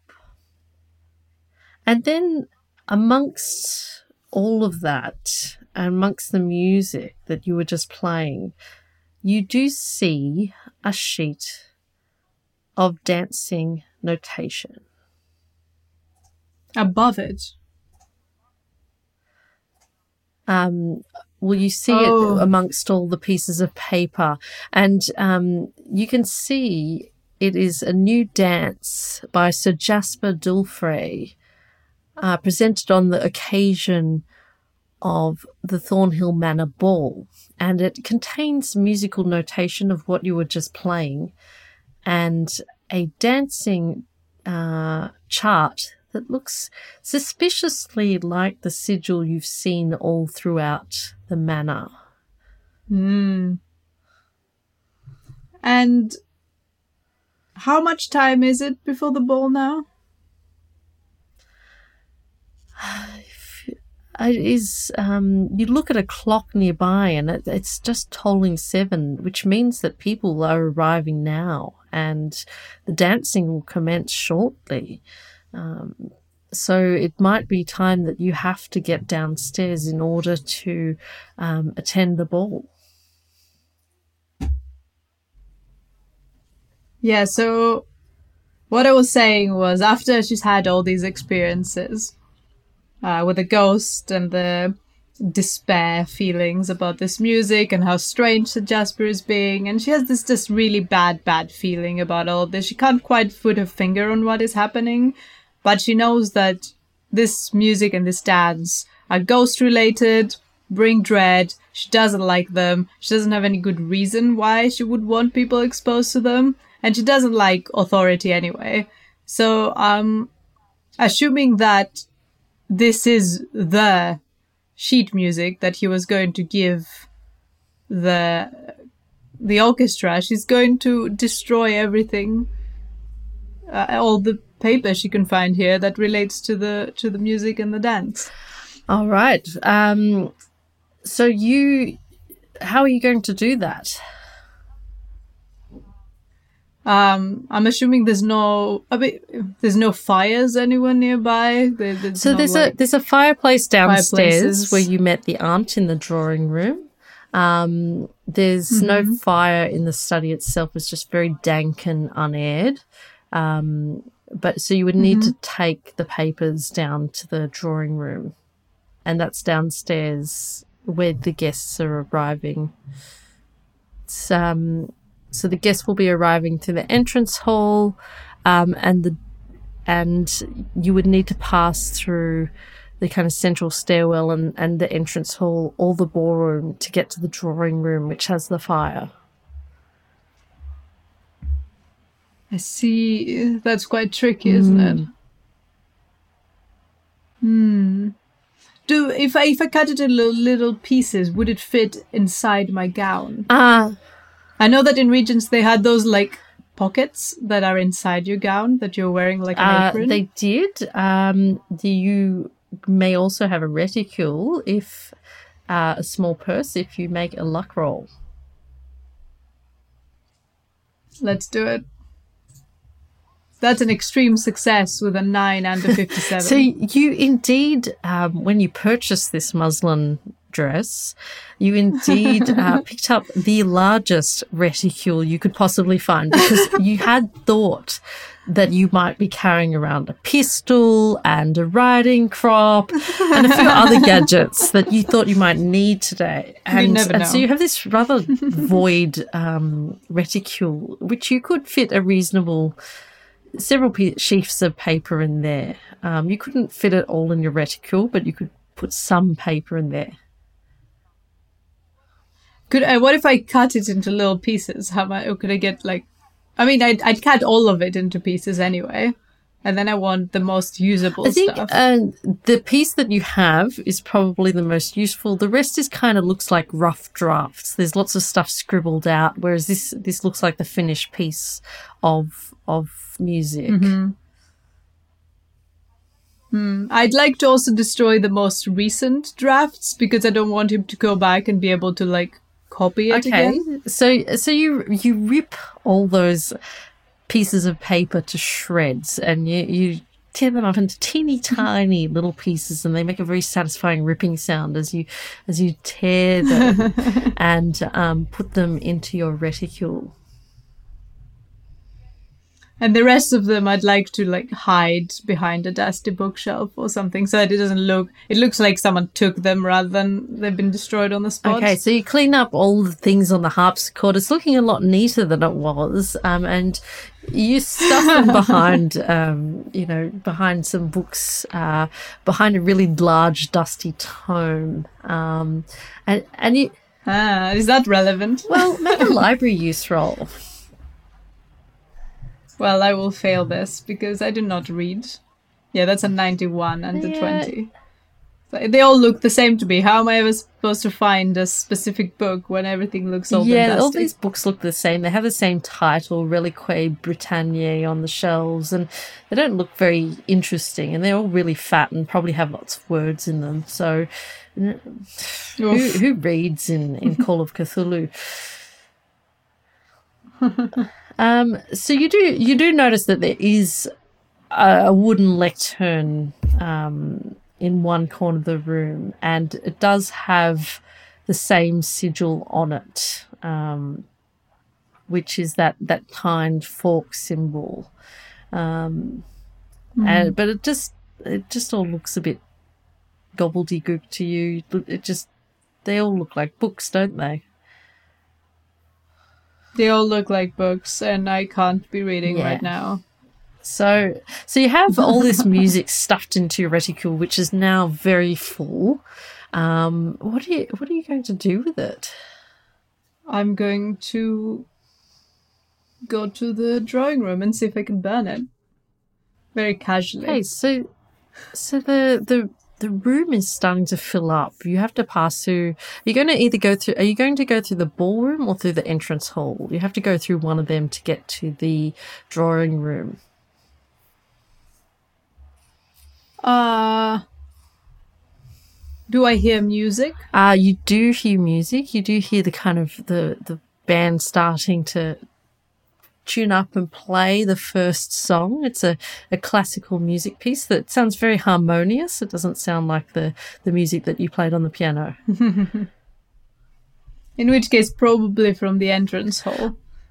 As I'm assuming most people will be congregating in the ballroom at this hmm. point. So there are still people arriving, the fashionably late, as they would say, and, and you can see the carriages pulling up through the open doors, and you pass the fashionable uh, ladies, um, and you do spot um, Harriet and the lieutenant in that crowd, kind of looking around for you.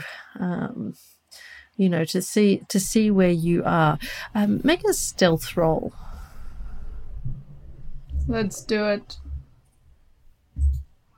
That's a hard success, 15 under 40. So you still, despite, um, you know, despite like they're, they're searching for you, despite that, um, because of the crowds, you manage to blend in because Harriet is still thinking of you as her kind of friend with the, the rough hems and the unruly hair. And here you are, almost a vision of beauty with your, your tiara and your muslin dress. And so you blend in amongst the hoi polloi and the well-to-do and um, sneak past them into the gallery where generations of um, the d'Ulfreys uh, stare down at you.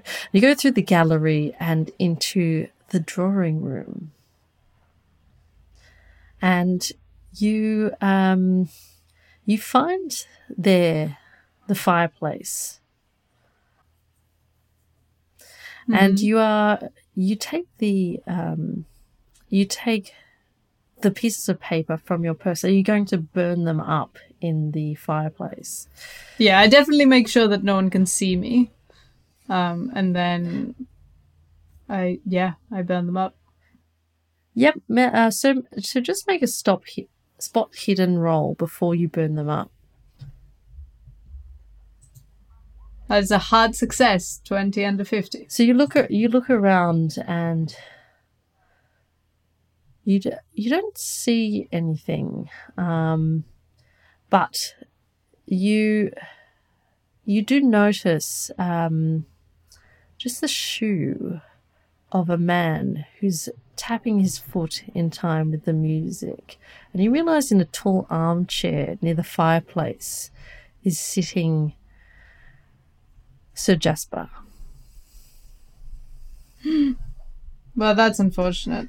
He's like, Do you not hear the music, my dear? What brings you to the drawing room at this time of night? I was uh, looking for your aunt. My aunt, my aunt, yes, yes, my aunt. She is, uh, I'm not sure where my aunt is, but shall we join the ball? Shall we dance the cosmic dance of the night? I thought you said that was the last dance. Yes, but I need to work up uh, my dancing skills. You see, I need to dance, uh, dance into the evening, and I need to give some music to the musicians before they play tonight. No, they don't have it yet. That's going to be a challenge for them to learn it, to do it I have all faith in Doctor, in the Doctor, that they might play the music perfectly before this evening ends. Well, uh, why don't you go and fetch it, and I'll meet you at the dance floor. Hmm. Make a persuade roll. That is an extreme success. Ten under sixty. Yes. Yes, yes, maybe I shall, maybe I shall. I shall then indeed see you on the dance floor and uh, ready for our last dance. And he leaves uh, the drawing room through the ballroom, and you are left alone. Quick burn! Quick, quick burn! You f- throw pieces of paper like confetti into the fireplace, and it, as it burns up, it flames with a, a silvery, you know, unearthly flame. It's it's almost as if it's burning with a kind of chemical mixture.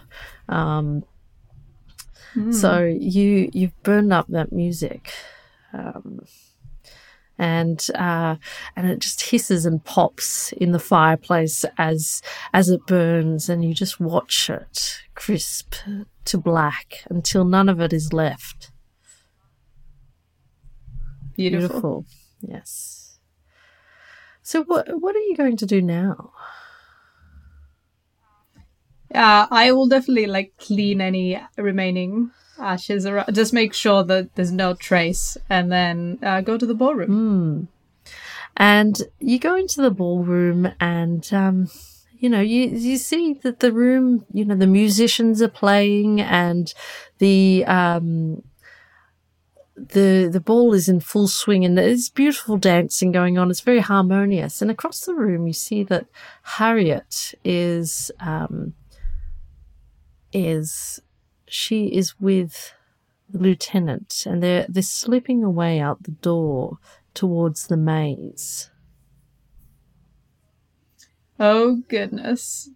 Uh, I'd like to um, follow Harriet because she was looking for me earlier, and it's it's only right that I make myself known. So so you push through the crowded room along the edges so that you don't interrupt the dancing and you hurry towards the windows and, and out onto the patio and towards the uh, maze. And um, you see them slip into the um, the maze and it's quite dark now and and as as you're following them you start to hear you start to hear Harriet's voice no no stop stop. I I didn't ask for this. Stop. Yeah. and you hurry further and further into the maze and you see that um, you get to the center of the maze and you see Harriet there, um, the poor girl, you know, caught under the embrace of the Lothario uh, lieutenant. And he's got his hands over her and she's in his grasp and the top of her dress is ripped in an intelligent and delicate manner. And she's like, Marina, Marina, help me. Now, You briefly mentioned earlier something about having a pistol in my bag. Yeah, that was a that was a hypothetical pistol. It's a finger pistol. Is it? Okay, because it sounded to me like you said I brought my pistol and my Uh, riding the intention crop. was that you bought a handbag that could fit a pistol and riding crop in it, but it does not contain it, which is why you were able to fit so much paper in there. I see, I see. In which case, I'm just going to uh, grab him and pull him out, uh, pull him away from her. The lieutenant turns around at Yatachi's like, Who is this? Who is this man you've brought with you? You should have left us alone. Um, make it a spot hidden roll. Hard success, 15 out And you 50. feel the air becoming icy cold, and looking behind you, you see the dancing master looming large. The dark pits of his eyes burn, and he lunges at the lieutenant, who flees in fright out through where you came from in the maze, pursued by the dancing master. I'm not too sad about that. If you're gonna ghost, ghost at the bad guy. Har- Harriet, we have to go. We have to go. Follow me. Oh, oh, I'm so glad you're here. Oh, I cannot believe what a fool I've been. That man, he was so improper. I thought, I thought he loved me and all he wanted. Oh, I cannot even think about it. We can never trust a man No, again. No. And Sir Jasper wants to had everyone here at the ball, and I just. uh, We have to go. I, I believe I have stopped him for now. No. Let us go to a carriage. Carriage, a carriage. Oh, but okay, okay. But what about my, what about my aunt? well, um, your aunt. What, what, nothing's going to happen to the people. There's no music, so nothing will happen to them. We're just going to go and and bring help, and then return, and and then we're going to take take care of this at some other point. Okay, okay. Um, let's let's get out of here. Let's let's go to the stables. They won't see us there. Let's. Yes. Then we can we can ride. You, we can ride until until this whole place is behind us, and um, and and as you're running, you run out of the maze and you run along along the um the patio, and and and people are looking at you strangely at these two young women who are acting in, extremely improperly, running around at at, at Spall, and just as as you're as you're running, you're running towards um, the the um, stables, you hear a scream pierce the night. What kind of a scream? Scream. Uh, you know, a fearful, blood curdling scream of a woman. Hmm. And where is it coming from? From upstairs, an open window upstairs. Perhaps in one of the bedrooms near where Uh, can we see anything? You can see you can see some movement in one of the rooms. Um, make a oh oh Marina Marina can look look and you see movement in one of the windows upstairs, and it's actually it's my aunt's bedroom. There's something going on in there. Oh no. Okay. Uh, Harriet, you go to the stables and you prepare the horses, and I'll go get your aunt, and I'll be right back. Um, do you know if there are pistols anywhere on the ground? No, no, I, I I've never touched Maybe a a- pistol in my life. Um, maybe, maybe, maybe in the um, oh, uh, I I don't know. Maybe, maybe in the housekeeper's cottage or the um, oh, the gaming room. The gaming room. It's where all the men's things are. It's, uh, they keep the the the rifle on the wall. Yes. Uh, very well. Uh, it, it will have to do. And uh, she will run to the gaming room on her way upstairs. So you're running through the ballroom, and um, you know you're you're in a state of distress. Um, people are staring at you. You're interrupting the dancing. Make a reputation roll. That is a success. Fifty-three under sixty-five. You're so fast that people just look at you and bat an eyelid and continue with their dancing. Um, and you go straight through the stairwell, straight through the entrance hall, down to the gaming room where you find a group of gentlemen are playing billiards. They're like, What are you doing in here, young lady? No time. Uh, excuse me. I'll I'll be right. I'll I'll be back. Uh, I'll return this. And then she grabs, uh, ideally a pistol, but if there's no pistol available, the rifle. Make a luck roll. Let's do it. Uh, that's a 93 under 57. Um, so you you didn't want to spend the luck or push the roll? I can't spend luck on luck, unfortunately. Oh, yeah, that's true. or nor can I push luck. Oh, I didn't know that was a actually. See, I've learned something today. Editor, please cut this conversation out. Um, People must not know you learned Yeah. something. It's not that. uh, so you grab the hunting rifle from the wall of the gaming room, and all the gentlemen are just staring at you like you're an utter maniac. And make another reputation roll. Yeah, that's fair enough. That is a hard success, 21 under 65. The 65. gentlemen shrug and get back to their billiards room after all. They've seen crazier things in in the rooms at, you know, at the ton. You know, when people have a little too much to drink. Ha ha. She must be having a good night. As you, with your rifle in hand, you run back to the entrance hall, and again, every, your reputation is severely at risk here. Um, make It another is. reputation roll as everybody who is still in the entrance hall sees this young lady running around with a rifle. That is a hard success. 32 out of 65. They know uh, that Marina is clearly the kind of girl that does this all the time, and they just put it down to her terrible upbringing and know that she will never be marrying any son of theirs, but it is none of their business if you are running around with a rifle. Um, and you run up the stairs and um, into the aunt's room where the um,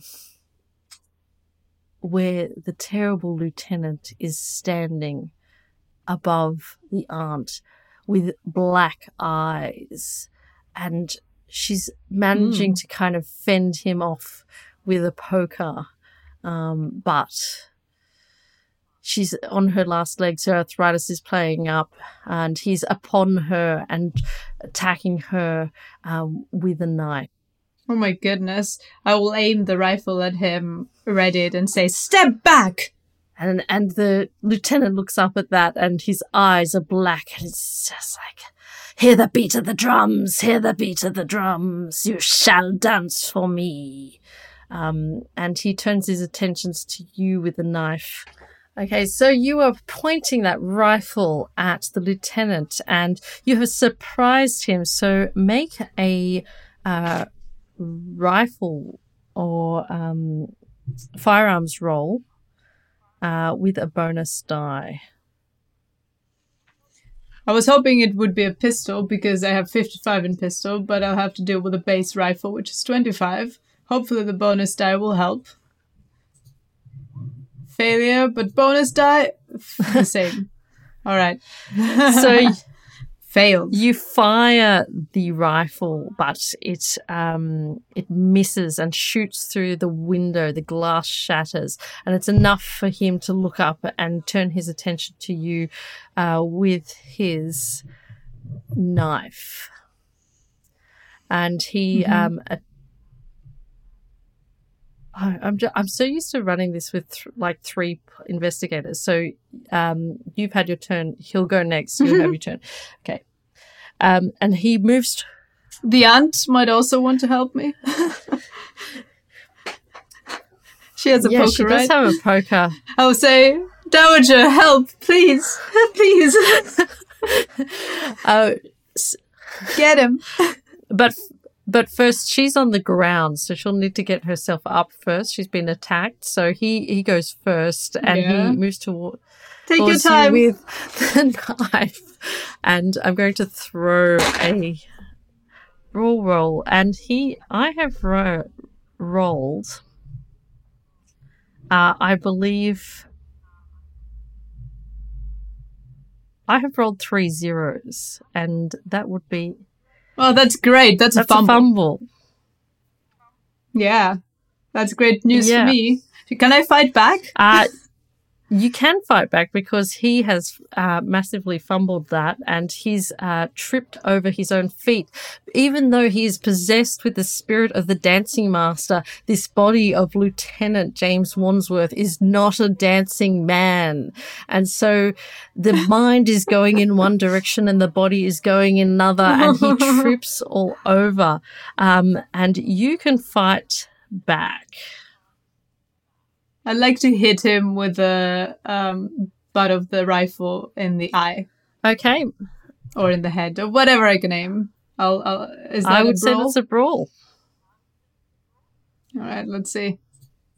That is a success. Forty under A fifty. 40 under 50 and uh, you bring that butt of the rifle up under his nose and it cracks with a loud and searing crack um, roll for damage Uh, what would you say is a butt of rifle damage?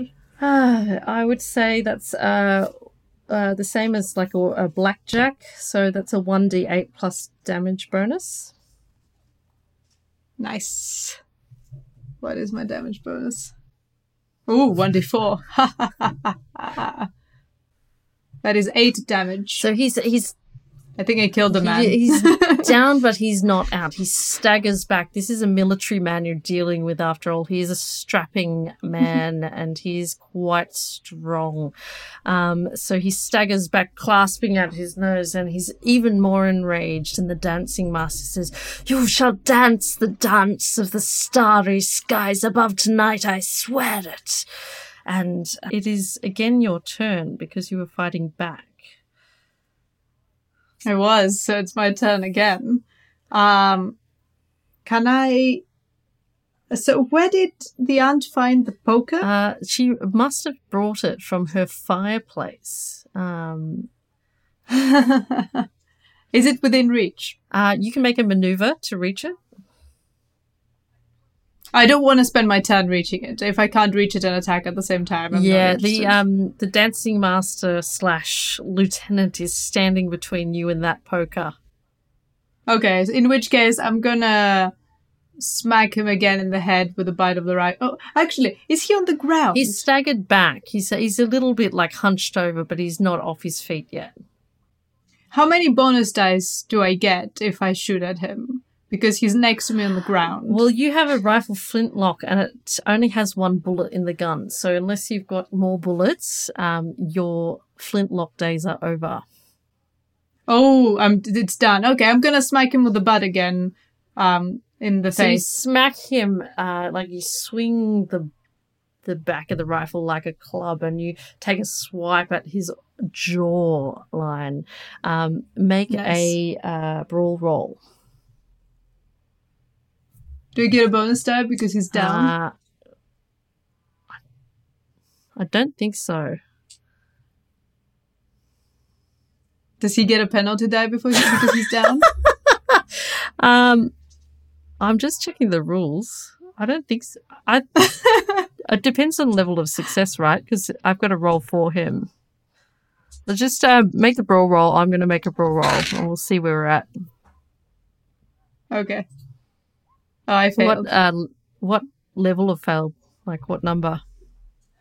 76 under 50. Okay. So so you both um you swing but he manages the spirit of the dancing master pulls him back just in time that dexterity of his his footwork pulls him back just in time. He runs for you again with his knife intending to slice you um so that you might embody the spirit of the dancing master. You look like you have much better feet for dancing. Um Goodness. so I'm going to make a brawl roll. Oh, that is I'm going to try and fight back. yes. Uh, so that is a Just I got a success. I'm checking his level of success. What level of success did you have? Uh, normal for now, but I'm considering spending luck if needed. Uh, yes, so he's he's got a normal level of success as well. Um, so he um, attacks you and manages to slice the sleeve of your boot. No, no, no, no, no, no, no, no, no, no, no. I'm going to spend 14 luck to get a hard Oh, success. sorry, I missed that bit. Um, yeah, it's okay. man, the editor's gonna have fun with this one. Um, so you spend 14 luck to get a hard success and fight back, and you succeed in um, knocking the knife away and um, brushing his arm to the side so that he again is is off kilter from those attacks that you've already done. It's your turn now. What are you going to do? I'm going to stab him with the knife. So you're going to pick up the knife that's out of his hands and slash at him in one move. Make a brawl roll. That's a hard success. 20 under 50. And but he um, manages to duck out of the way. Um, he has a, a Goodness. extremely nimble man inside of this big and burly lieutenant. um, and then he he um, is just going to um, reach for the poker and grab that from the aunt. What is the aunt doing? She's she must have gotten up by now. Aunt, get with the program. This is serious. and that does get up, and they are fighting between one another for for this poker. I'm going to roll for the aunt and for him. Ooh, the the, the Dowager Lady d'Ulfrey. Go, Dowager. You show him who's the boss, who runs this and house. neither of them succeed, pushing them both away like a magnet. Um, and the, the poker clatters to the ground as, as both of them, you know, um, like a tug of war, drop it at the same time and leaving the poker on the ground and um, you free to attack once more. Okay. Uh I'll put the knife really quickly in my massive bag that is completely empty. that will be Um, one turn. That gra- cannot be like. That cannot be two moves. That is one turn to put your knife in your purse. Is it like do I have to like f- like move things around to get in there? Or is it's not as easy as dropping it in? Uh, I feel like I feel like that that's a, that's a move to to open it up, put the thing in there. That gives him time to come and ca- come and attack you. Fine, in which case I'll just stab him. So you are going to stab him uh, once more. Make a brawl roll. that is a failure, Okay. but not a fumble. but very close, but not. This is a weird standstill we have here. uh, he he also is, is still suffering and is is um oh you've rolled a ninety eight, It's not a fumble. isn't it? I thought a ni- oh, 90 Only if you have a skill under 50. If you have 50 or more, only 100 is a fumble. So oh, I'm just that safe. is some skillful rules there, Phaedra. I see what you did there. this is why it pays to know the Call of Cthulhu rulebook. Um, so he's you fumbled. He's or you you've you've missed, and he, he's also um, you Mhm. know kind of still still staggering around trying to reach for that poker. Um, but he manages to pick it up and heads for you with that weapon, uh, swinging and he but he absolutely misses because the aunt, you know, in a desperate measure, jumps onto his back. I love that. I love that. Go, Auntie. Can I try to fight back if you can try to me, fight or- back, yes. Okay, I failed anyway. Go on. Yes, but he he's such an abject failure that he the auntie is clinging to his neck and he's he's roiling around the room like you know slightly getting choked and and the the dancing master's eyes are blazing at this surprise attack from the aunt. Um, it seems like we have him outnumbered. It's time to get out the out- outnumbered rules. I, I think You you, do have him outnumbered. yes, and I think you get a bonus die from here on in on all your attacks. Um, so are you Me and the aunt are going to be the best of friends after this. are you, are you it's going to be so Are you good. going to uh, attack him once more? Yeah, I I will f- just stab him right in the gut. I guess. Make a brawl know. roll with a bonus die. Come get it. Hard success. Oh, that is an 11 under 50. That is one point off an extreme success. Do I need it? I will spend it. Why not? And Extreme success. That that means piercing. that uh, was it a extreme success or was it a hard success? I spent one to luck to get it into an extreme success. Which means so we're piercing. Those balls. Which means maximum knife damage plus rolling the knife damage. So roll for damage. What is the damage Well, na- for Damage for knife is uh I believe one D four plus damage bonus. Okay, so I eight plus 2d4 Eight plus six.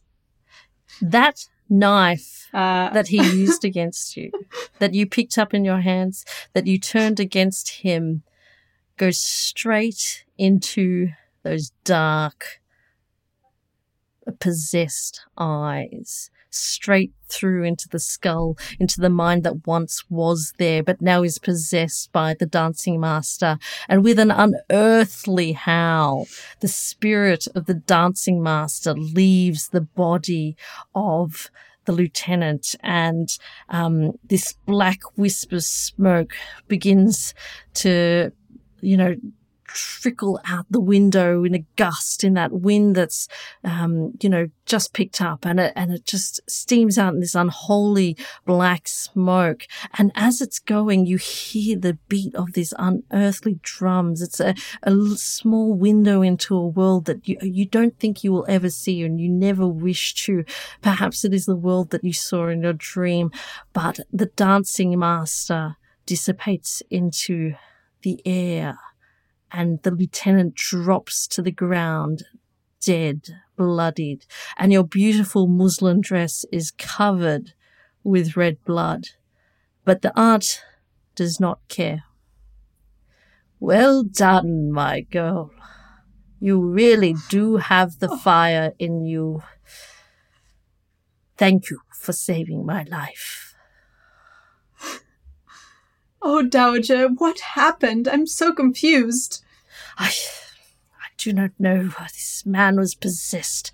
A devilish, devilish creature. It's just that it must be. I cannot admit it, but it must have been the ghost of that maze. I saw the ghost. The ghost was real. I saw him twice. But it seems like maybe he's gone now. Whatever he was. Ah, I will never pretend to be feminine ever again. And neither shall I ever hide my true character again. My dear, I know that my my nephew is not an appealing person, but you will be welcome wherever the name of d'Ulfrey is known. I shall ensure it. You shall be my special charge. I see so much of myself in you, and you shall no, have no need to marry for I shall ensure that you are kept to the rest of your days. And when I am gone, I ensure that at least some of my fortune shall fall to you, my girl, for the service you have rendered me tonight. This I vow to you. Ah, This is everything I've ever dreamed of. I should have killed that man much earlier. Yes, we all should have done that. Don't we have regrets in life? now we- we'll have to figure out a way to dispose of this body, but it shouldn't be too hard. It's not the first time this has happened around here. Um, oh, we should also go get Harriet. She's hiding in the stables. oh, oh, with the horses. Okay, oh, uh, maybe maybe we just ride off while you know this is all going on, and uh, leave leave Sir Sir Jasper to deal with this mess. After all. I suspect he's got something to do with it, but I have no idea what that young boy's up to. Definitely involved, but uh, hopefully now that the strange ghost is gone, he'll feel a bit better. So you all make your way down to the stable, and, and, and the aunt has offered you one of her exquisite shawls to cover your dress and the, the blood stains on your dress. and and people turn their heads at the sight of you in company with the Lady Dowager. I mean, that is high, extraordinary level of uh, reputation, and you do not even need to make a reputation roll to receive one d6 uh, reputation points. That's a one, but you know what? I will accept it. But it will only grow over time as you and she become the best and closest of friends, as you travel to the continent together, as she, as you become her companion in her aging years. Um, and Uh-huh. It's beautiful. you go to the stables and find Harriet, who is sworn off men altogether, and you form together a cabal of women fighting against possessed men and likewise. and the ball continues into the night, and you hear from rumours that Sir Jasper was deeply outraged when he couldn't find any of the special music that he'd been writing for tonight's ceremony.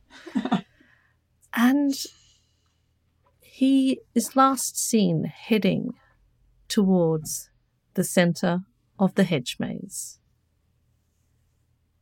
Oh. Well, good luck to him. And in the days and weeks to follow, the only thing that you hear of him, for he has disappeared from this earth, you hear that he was taken to the celestial skies in a beam of light to a boiling, roiling, fiery opening in the heavens from which a faint music could be heard. The end. So yeah, um, Phaedra, what did what did you like about this scenario? I mean, we had so much fun with that aunt in the end. Oh my god, the aunt. I mean, we bonded instantly. Uh, according to Stu, I'm the first person to ever bond with the aunt, and I don't know why because it was very natural. I think Marina is a is a special character because she's given the opportunity to reject authority, and you know to not care too much about um, etiquette in a way, even though she understands it. And I feel like that. Yeah, she's a wonderful character to play for me because I I, I also empathize. Uh, I like. I mean, um, I have a little bit of a spoiler for this just from watching uh, Hal draw the dance floor scene, um, and I kind of have seen what can happen if the song does play. I think I'm not hundred percent sure, but I've seen some terrifying orchestra people turn into weird creatures.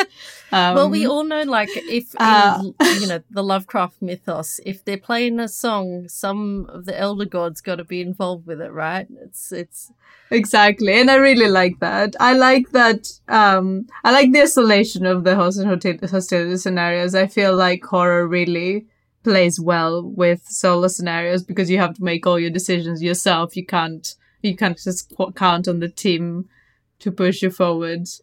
And yeah, I just really like the characters.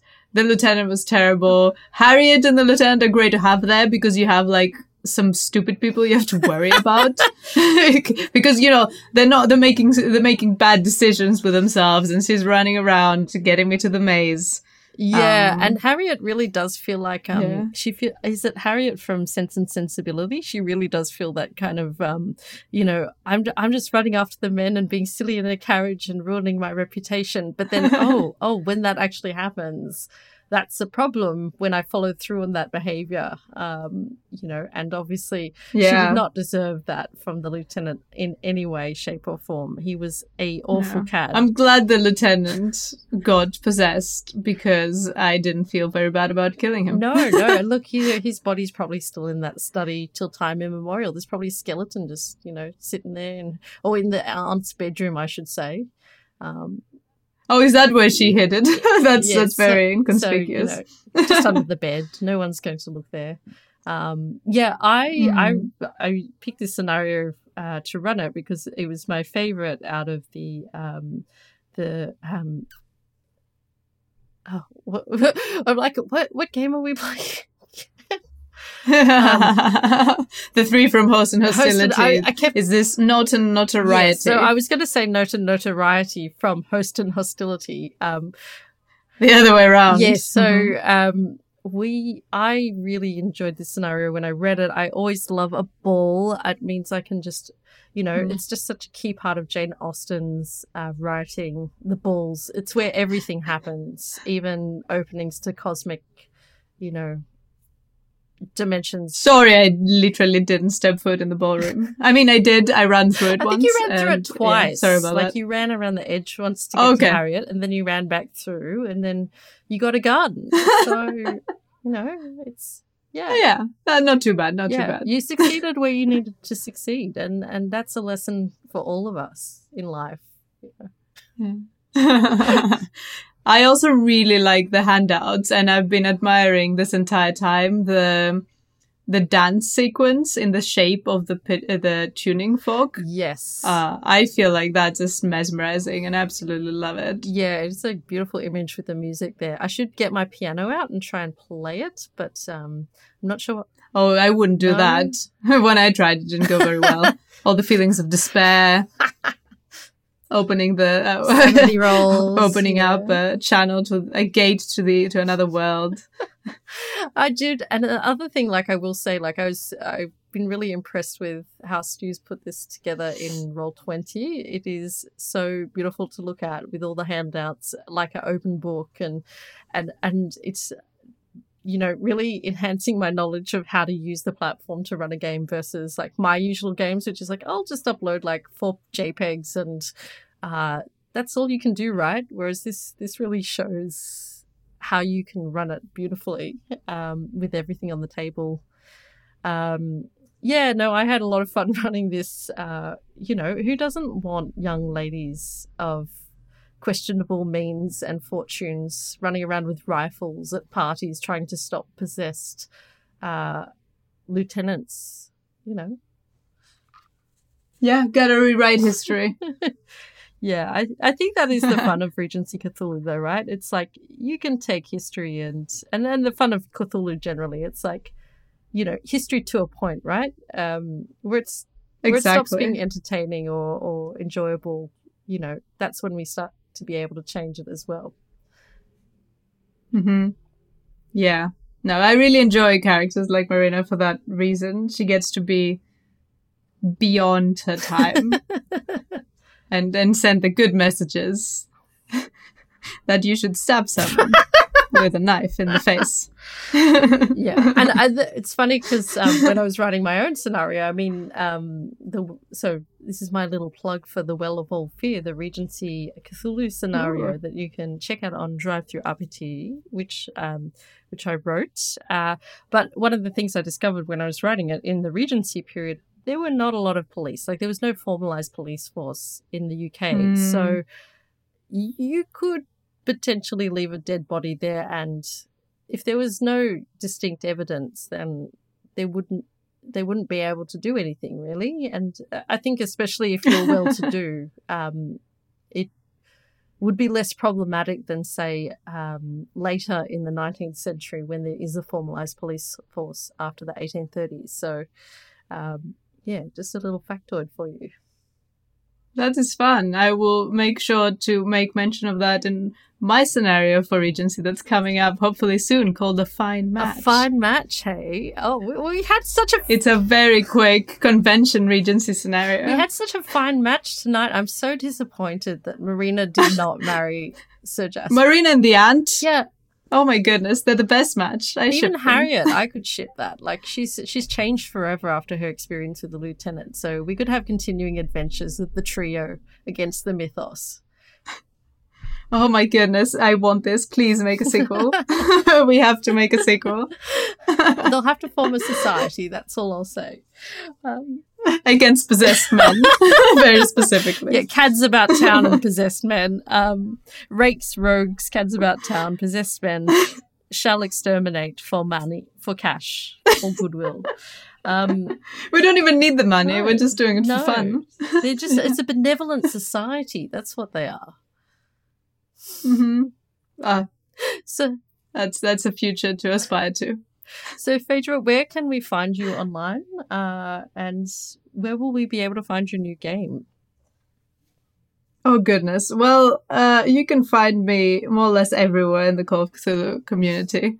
Uh, but you can more specifically find me on uh, Twitter as Fedra F, P H A D R A, on Discord, various Discord, uh, various Discord, but most specifically also on uh, Stazarite, stazarite.com, which is kind of the podcast I have founded, my baby where I run scenarios I publish and also long form Chaosium games. And well, a fine match is hopefully coming relatively soon to DriveThruRPG. And I have my other two babies, Good Vibes Only and The Castle of Greed, which are out there in print on demand. Good Vibes Only is a gold bestseller. Go get it. Yes, I have a copy of it. It's uh, gorgeous. Um, and I am obviously Kat Clay. Uh, I was the keeper of Arcane Lore, but I also write Call of Cthulhu games as well. So I am the author of The Hammersmith Haunting, a Gaslight uh, one shot. Takes about three and a half hours to play. Um, and it's a gold bestseller as well as of last month. And it Very well deserved. Thank you, thank you. And it's also print on demand. And it turned gold the same day the Well of All Fear turned copper. Um, so that was a very special day for me. And you can also pick up that, which is a longer scenario set in Regency Buxton. There are cads, rakes, rogues, baths, uh, and Regency hijinks, um, as well as some very sinister happenings. And it's a little bit of a feminist take on classic Call of Cthulhu tropes. So I hope you really enjoy it. It's had some lovely reviews so far.